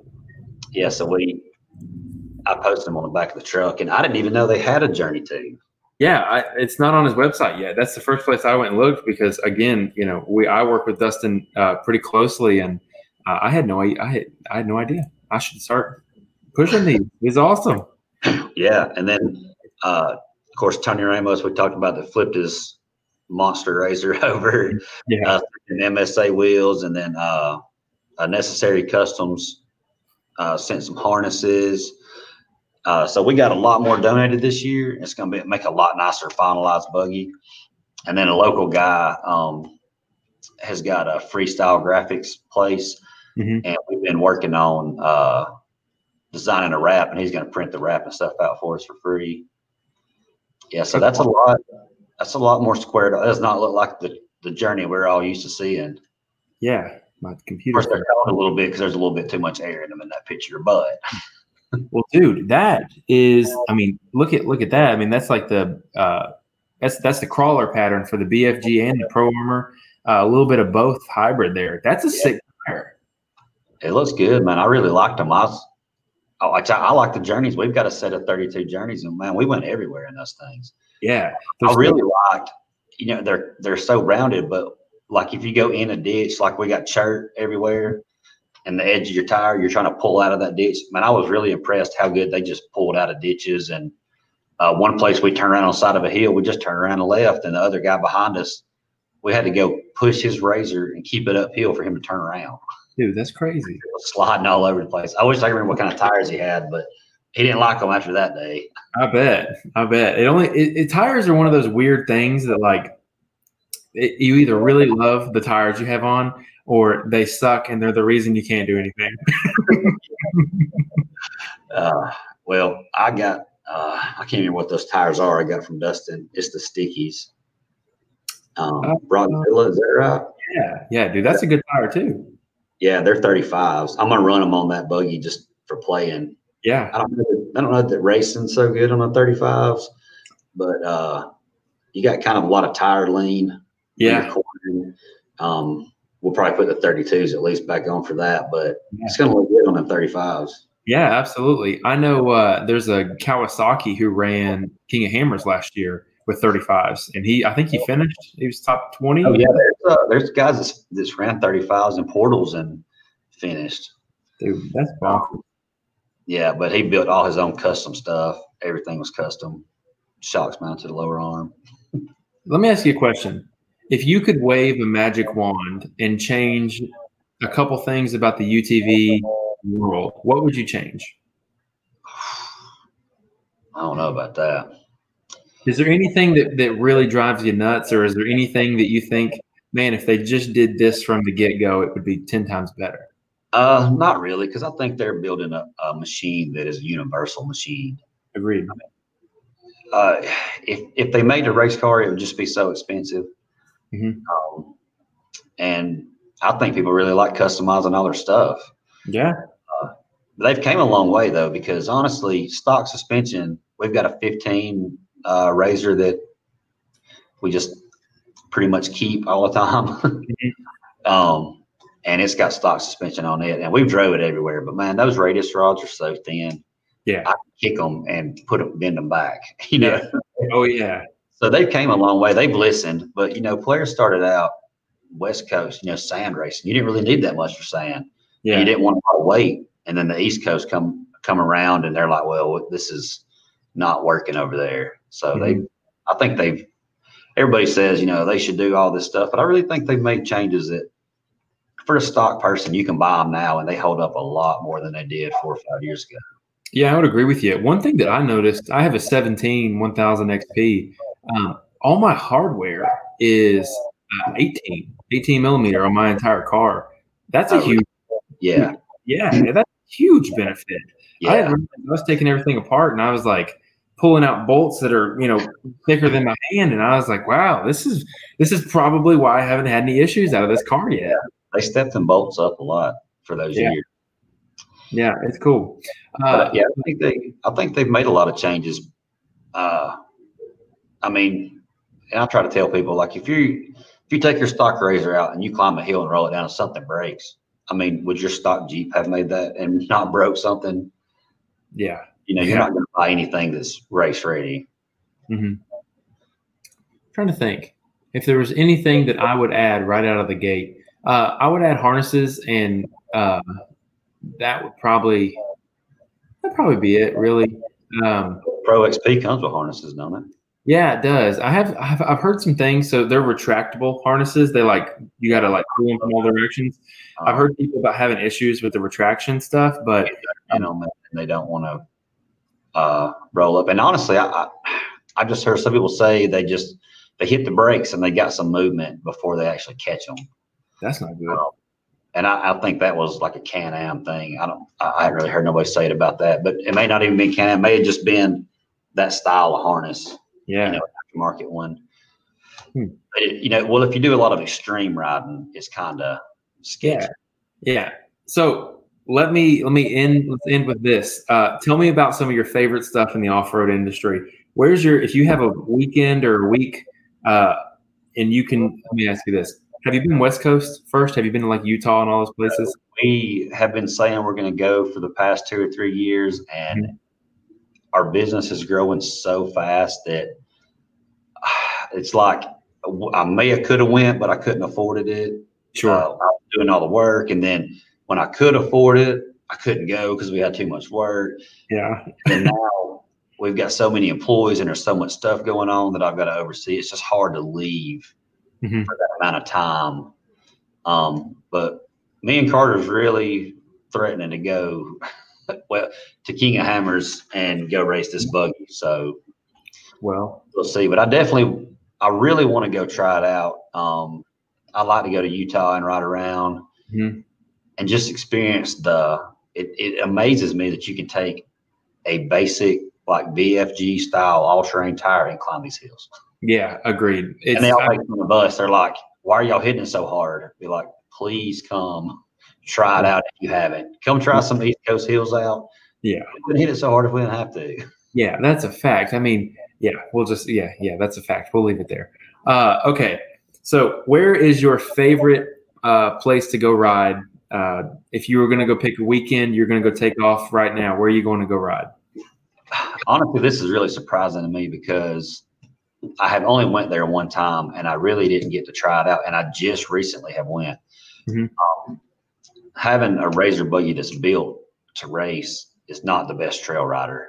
Agreed. Really, just I felt like I was going to break something because there was probably something hanging on the edge that was about to break. Yeah, I understand that. Usually the case, and having a smaller fuel tank and running racing fuel was just not efficient for trail riding either. Um, but uh, like a month ago, we went to Windrock, and that's the first time I've been there. And I was really against. I was like, "Hey, let's go to these small places. If we tear it up, we can just drag it a mile and get our truck to it and just pull it out of the woods. It's no big deal. We're not two hours away from a ride. hmm So I was really just anti that big of a part, but we really had a good time. Um, lots of different trails to ride, and we were driving that little stock 15, so we took it fairly easy. But there were still a few places that were kind of hard. But Mhm. um, I kind of took a ride and break for a while because we just got really busy. We Mhm. rode at the house, but we didn't really go anywhere. Mhm. And I just kind of like fell back in love with it that weekend. I was like, man, this is, I really missed it way more than I thought I did. Yeah. Um, and seeing all those hills, like I think it's uh, like a devil's elbow spot right there. It looked pretty rough. Have you seen that? That's a big one. Yeah. Oh yeah. We really wanted to try it, but it's like, man, these these stock parts may not take that and we kind Yeah. of from the truck. So that's definitely uh, we got a trip planned. A couple of us going uh, in about a month and a half, maybe. And make sure that new buggy's ready so we can go and have a good time and try to hit some of those hills. Yeah, there. I'll tell you, man. That's my. That's hands down the best park in this in the state and in the area, in my opinion. Just because, uh, like I said, I've said on the podcast a hundred million times. We'll do eight hours one way, go find, go have dinner, and then eight hours back, and not ride the same trail twice. Yeah. So y'all So go eat, y'all go ride somewhere y'all can eat though. Yeah. So what we'll do is we'll go from uh, if you want to stay at Windrock, uh, which has the nicer. If you're going to do like RV or camping, I would highly recommend Windrock. Um, if you're going to do hotel, the Royal Blue Hotel is nice. Just make sure your stuff's locked up and all that kind of stuff. Yeah. Um, but either if you, so, essentially those are the two endpoints. If you're if you start in Royal Blue, you want to ride to Windrock and you want to ride to the prison. Um, Yeah. And then go have lunch at the prison and then come back. we tried to find a prison, but we didn't know if we were going. It's so it's way easier than people make it out to be. Um, in fact, here I'll I'll show you real quick. You got to drive down the road. Um, for like a, just a second. Okay. We wasn't sure, and we wasn't used to Tennessee rules. Like, could we drive down the road? So the town that is in uh, that that has the jail, it's called Petros, and it. Uh, I mean, I'll tell you this: we found the jail like years and years ago before it was a popular thing, and before it was open to the public. And you know, we would we went to the general store, and like the guy who owned the general store, he is on the he's like a judge and like partially the sheriff. And I was like, okay, this guy, we're not gonna have we're gonna have no issues here because obviously we're talking to the guy who runs the town, and Yeah. uh, I think it's changed since then. Um, but it was it was a really really great time. But if you're gonna uh, if you're gonna do st- stay Royal Blue, aim for the prison. I'm trying to find you the map here, but the map is just Yeah, we we got a cabin at Windrock, so we were right there. But we Yeah. didn't drive to the very far point. Uh, we drove pretty much the whole thing. We just kind of stayed on the basic trails and didn't get too wild. hmm Um, I'm trying to find this map, man. But anyways, basically, you take the 20s, the trails to the left. If you're looking at the map, you take them on the left side. Yeah, and you just jump into this creek and then you drive out of the creek and you're in someone's neighborhood. Uh, but that's just it's and then you're in the city. Uh, so that's one. That's, yeah, right. It's like it's like some kind of you have like a cow gate and then you go into the creek and then literally the creek turns into the road. So call Yeah. it whatever. Uh, but that's always fun. But if you stay at Windrock, which is what I recommend, drive to the Mexican restaurant uh, at Royal Blue, have Mexico, and then you got a good night ride coming back yeah, because to get back into the TWRA land, you have to go through the Dragon's Back. And Dragon's Back is an awesome trail. You'll hit Panama City, which is the sand at the top of the mountain, and then coming back down the the other side of the Dragon's Back, that is terrifying at night. And it's like you have, you know, you're really kind of like a 45 coming off this hill, and on your right is like I don't know, probably 400 feet drop, and it's just it is what it is. But it's a great, great trail. Yeah, I might have to hit you back up before we go and see what are you do. Yeah, uh, we've got I, my my buddy has the map system. He's got it all mapped out everywhere we go. Got maps to the Eternal Flame, all that kind of stuff. Um, staying at Brimstone is also cool too. We always rent the cabin farthest away from the entrance, and uh, there's a lot of lot of fun riding out there. Same same thing though. You just ride to one point or another. Brimstone's like smack in the middle. Yeah, we definitely get that far, but it was a good experience for the first time. I yeah. mean, we didn't even know where all we were at, but yeah, you're gonna you're gonna do it this time because you're getting prepared for it, and that's what it takes to go do that kind of ride. Yeah, the guys we're going with, they've been a few times, so and they're driving four door X threes, so they're not scared to climb some hills. Yeah, they can. They'll by the time they make it up the hill, they're they're already up the hill. The back of their car is going to be coming up the hill. yeah, those are cool. I don't think would climb anything, but they're pretty impressive. It it just goes to show you how much how important wheelbase is. 130 inch wheelbase. That's stuff. Ten for, for those who don't like have the idea of wheelbases, it's ten inches longer than your average bouncer. Yeah. So that's crazy, absolutely crazy. Um, but Tim, that's we're almost at an hour and forty minutes. Uh, do you have anything else? Did we miss anything? You want to talk anything else? Um, we could probably talk about all kinds of stuff for a while. Yeah. Um, but yeah, I mean, just invite everybody out to the ride, man. It's going to be obviously. I mean, we're really excited. Me and Jeremy's talking about the other day. Um, we just he kind of wrote up like a little uh, paragraph thing that he put somewhere that was kind of how it started and all that stuff. And I called him. He sent it to me and said, "Read over this and make sure this is good." And I called him. I said, "Man, it is amazing just to read it just actually reading it and like, man, this is year three. And I know there's been some special things happen that's kind of caused, you know, different things to come together, but it's just turned into just a really great event. I mean, it's going to be a weekend of stuff to do the whole time. Yeah. And, you know, everything's going to be fun. Uh, lots of races everybody can enter. Uh, you know, stuff for the crowd to do too, getting them yeah. races. Uh, and then, of course, between Clyde and Joey putting on a great race. Uh, all the big bouncers coming for a points race. Oh yeah, classic good old rock hills on the side of a mountain. It's going to be a good time. Well, I I, uh, I, I will. I'm I'm still debating on whether or not I can make it due to uh, my pregnant wife. So that yeah. makes well, you know you, I can never commit to anything anymore. yeah. Yeah, it's it's uh I'm so excited, man. I'm I'm found out we're gonna be having little boys, so I'm just like over the moon and trying to do everything I can yeah. to just get us just get us there. That's all I care about. Just getting us to that point where everybody's ready to pop in and pop out. Yeah, I was like a five minute heartbroken when I found out I was having a little girl. Oh, yeah. but then it was it's the best thing. But then I got my son anyway. You know, through marrying my wife. It's just it's worked out great. Yeah, man. I'll tell you what. Having uh, so my stepdaughter, she's seven, and uh, I was just I was telling my wife this the other day. Um, I did not expect to like you know you, you go into things and you're kind of like oh you know we'll be cordial. Everybody will be happy and everybody coexist. And now like I'm running out of my room just so I can go annoy her and get on her nerves. And I'm just like I like I never thought I would have such an attachment to this to this kid. And and man it's just I'm so happy. Uh, it, it's one of those things where like everybody who has doesn't have kids, I, I I cannot tell you like all the cheesiness, especially people that are young. They're like, oh, like kids, uh, you lose a lot of you know, you lose all this freedom. I have so much fun with hanging out with her that it's all worth it, every bit of it. Yeah, that's like uh, my son. You know, he was really distant. Uh, he just not well when he was younger. He just really wasn't open to new people, and sure. there was a lot of changes going on. You know, with us getting married and stuff, and he was he was a little distant and really uh, riding the go karts and the buggies brought him, and me and him, like really close together. Like he was. I'm not a big like play baseball sports kind of person, and Yeah. and that's all he had done so far, and and now he's loving. That's all he wants to talk about is RZRs and racing.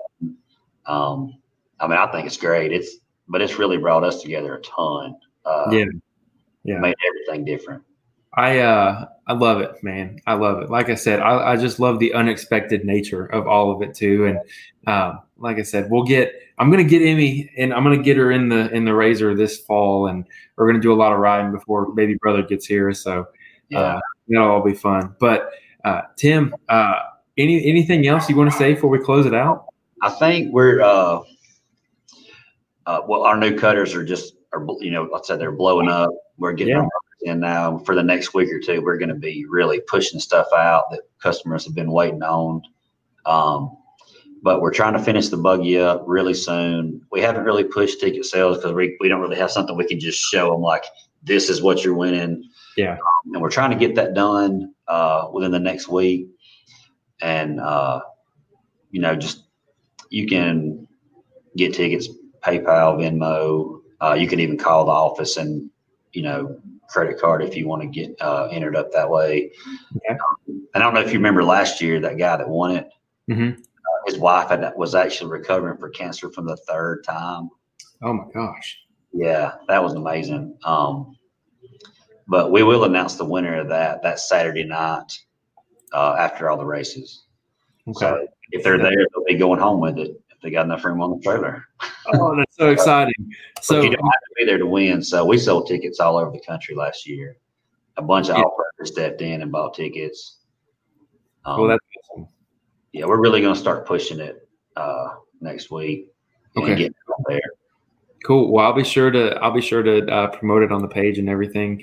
Um, so everybody can find you uh, on the social medias for Brush Monster, Brush Monster Industrial, Rush Monster Uh, the Hydraulics, United Hydraulics, NEA Metal and Coating, and then obviously uh, Rocky Hollow Metal.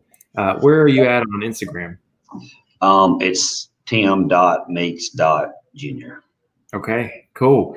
Uh, anything else? We're good to go, That's it, man. I've enjoyed it. Uh, dude. Me too. to get on and talk about our event. Uh, I mean, we're it's it still don't even seem real that this is what we started, and year three is blown up to be such a uh, amazing event.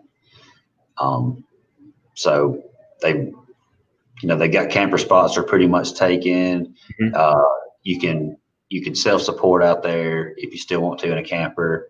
We've worked a bunch of volunteers. Tons of people have brought their equipment, uh, ran it all weekend to help this park out to make this possible. It's crazy all the people that's just come out and volunteered. Uh, guys that work for me and a couple other people, they've just shown up on Saturday and cutting trees and dragging limbs. Yeah. It's, we're super appreciative of that. When we had to move it, uh, people just started contacting us like, "Hey, I got a bulldozer, I got an excavator. What do you Mhm. need? Come and help. When are we going to be there?" So that off-road community's always had a, you know, it's a different, it's a whole group on its own that most people don't notice that it's such a, a big group of friends and just like you were discussing, you know, kind of how Clyde and Joey's coming together. Uh, everybody's just, you know, coming together to help make it make it happen at a, in a last minute. So Yeah. really excited. Everybody's going to have a good time, and all the families and stuff that'll help that we're trying to support. Uh, give them some. You know, you're not giving them. They they can't have much when your kids have cancer, but if we can just give them an extra week or another time, you know, we even talked about trying to support. If they, you know, maybe we could put some of them on a trip that Mhm. haven't been able to go somewhere. Anything we can do to just kind of ease some of that and give them a good memory with their family. I think that's very that's that's beyond kind, man. Really, it is. it's a lot of work uh, that we put into that. You know, families put into, and we're me and him's been gone pretty much Yeah. uh, weekends, just gone working for free just to try to make sure this event's where it needs to be for everybody that comes. hmm Well, I know it'll go off without a without a blip, and I know that the hills are going to be awesome. Um, like I said, I'll I'll give you if I'm going to be able to make it. I'll let you know. Uh, Yeah. see if I can. But if not, you know, you're gonna have a. Uh, if you don't make it, it'll still be a good time for you. Oh yeah, oh yeah. And trust me, I'll be watching the videos whenever they go live too. Uh, all that kind of fun stuff. But uh, Tim, thanks for being on the show, man. It, we'll close it out here, and then we can hang out for a few minutes and uh, chit chat. I appreciate it, buddy. Yes, sir. First thing you can do for me is make sure you're subscribed to the podcast on Apple Podcasts, Spotify, iHeartRadio, wherever it is that you choose to listen. Make sure you're subscribed and getting notifications. Also, be sure to follow us on Facebook and Instagram at Racing on the Rocks. Today's show is brought to you by the single best tire in the UTV market to date. I, I just got done watching the Southern Rock Racing Series, uh, Cup Series, and uh, had a couple guys get flats. And let me tell you what they wouldn't get by using the Super Grip ATV K9 tire. They wouldn't be getting flats. I personally run these tires, run them in the Kevlar, have greatly abused these tires. And when I say abuse these tires, I've put them in crazy situations. So, if you're on the fence looking to try something new, I highly recommend the Super Grip ATV K9 tire, uh, eight ply sidewalls alongside uh, some of the most deep and aggressive tread lugs that money can buy it's been a really great tire for me. Um, I personally recommend and run the standard compound, uh, and I can tell you that Super Grip is just making their tires better and better, and they should be more readily available in the coming weeks because Super Grip is actually doubling their production. So go check them out, Super Grip ATV on Facebook, Instagram, and superatv.com. Second, I want to tell you about my friends over at Diddy's Big Block Race Shop this dude is like a shock refurbishing machine. Uh, he does tuning while he's in there, but one of the craziest things that he's been posting here lately is these shocks that he's getting from buddies and customers. And basically, the way a shock is set up is you have a, an outer body, a piston, and then there's partly fluid, and then there's partly uh, gas in some of those shocks. There's nitrogen in the oil, which is the gas and the oil. They're getting all mixed up. It's foamy, bubbly, nasty. Basically, it's not even worth having the shock on the car. And I mean, when it really comes down to it, because you're going to get a really crappy experience out of it. It's not something that you want to do. Um, shock servicing should be done, you know, pretty regularly. I'm using that loo- loosely here because I mean, I've only had it done to my vehicle once because I've only owned one that long that needed shock servicing for that length of time. But I can tell you right now, um, Diddy's Big Block Race Shop is the place to have it done, whether it's your full size, side by side, your whatever it may be, your Jeep, whatever it is. He can get you fixed up, and if you are looking to buy a setup or you know do some this or that, uh, Diddy's Big Block does everything from shock tuning, shock servicing, turnkey builds, wiring, and is even a parts manufacturer for a lot of different things, including Mark Williams Enterprises. Diddy's Big Block Race Shop on Facebook and Instagram. Give those guys a follow. They are excellent. Third is All Things UTV. Guys, I saw a uh, a video this week in, the, in one of the Honda groups on Facebook, and in, and it was like a 75 foot tree had come straight through the floorboard of his Honda Talon, and I just I had to comment on there and, and throw my two cents in because uh, there's a reason that those inner fender liners are a necessity, and it is to save your life or your passenger's life. I can now go fast and not necessarily have to worry about things coming through the floorboard. I mean, I don't. I'm more concerned that I'm going to run into a tree but the beautiful part of it all is I don't have to worry about those crazy objects coming through the floor because All Things UTV has me hooked up with a set of their inner fender liners. I bought those and they are super tight fit, super snug, and I installed them in about 25 minutes.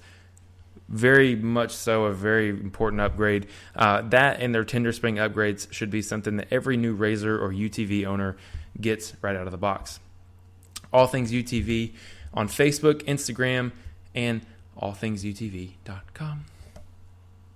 Fourth, and not finally, irate 4x4. So, for those who kind of haven't caught on to what irate 4x4 is, it is a technical forum, um, a lot like one of the old forums that used to be out there that's very, very famous. Um, but you get a whole bunch of different things. You can get, uh, obviously, you have the forum post, there's articles, there's events, there's a store, tons of resources, and tons of different groups on the website as well. That's irate4x4.com. And let me just run you through some of these trending posts. Um, They've been posting a whole lot of pictures on their Instagram and Facebook this week. It's been awesome. But there's a post here about a, an F 150 crawler build, an 89 F 150. It's a really cool build. Uh, shop consumables, and, and then basically this guy's asking for uh, budget friendly options for those little things in the shop that just seem to go way too fast. Uh, everything from that to wire feed welder product and even uh, conversations about mismatched diff splines. And that's just on the front page. It goes way better, way deeper, and all kinds of other different topics. If you're looking for a location to get solid information about your rig, if you have questions, or even build a build thread so you can go back in five years after you've sold your rig and reminisce, irate4x4.com, irate4x4 on Facebook and Instagram. Last but not least, Infinite Off Road. Infinite Off Road is the best. I'm actually going down to the owner's house this weekend because I keep blowing fuses in my car. So I'm going to have to put everything to a relay because the guy who had my machine before me wired everything to the accessory pole. So I'm in all kinds of fun. Whether it's rock lights, whips, wheel rings, mouth's getting dry here. rock lights, whips, wheel ring, light bar, light pod, wiring, or power controllers for your UTV, full size, Jeep, or truck. Infinite Off Road has it all for you. Um, I can tell you because I personally use their products. I, like I said, I'm just going to go get another wiring, a couple wiring kits this weekend to not only simplify my wiring process, but I'll be able to add in a relay with pretty much no knowledge of electric anything. I actually gave Mike a call and told him, "Hey man, here's what I'm doing and here's what I'm thinking. Here, what do I need?" And he told me what I needed and told me I'd be able to do it because I don't want to set anything on fire and all that kind of fun stuff that comes with electricity. So uh, they're really the best, and their customer service is seriously unparalleled. They give listeners of the podcast 10% off the entire website. I'll be using that myself this weekend at infiniteoffroad.com. 10% off with code word ROCKS.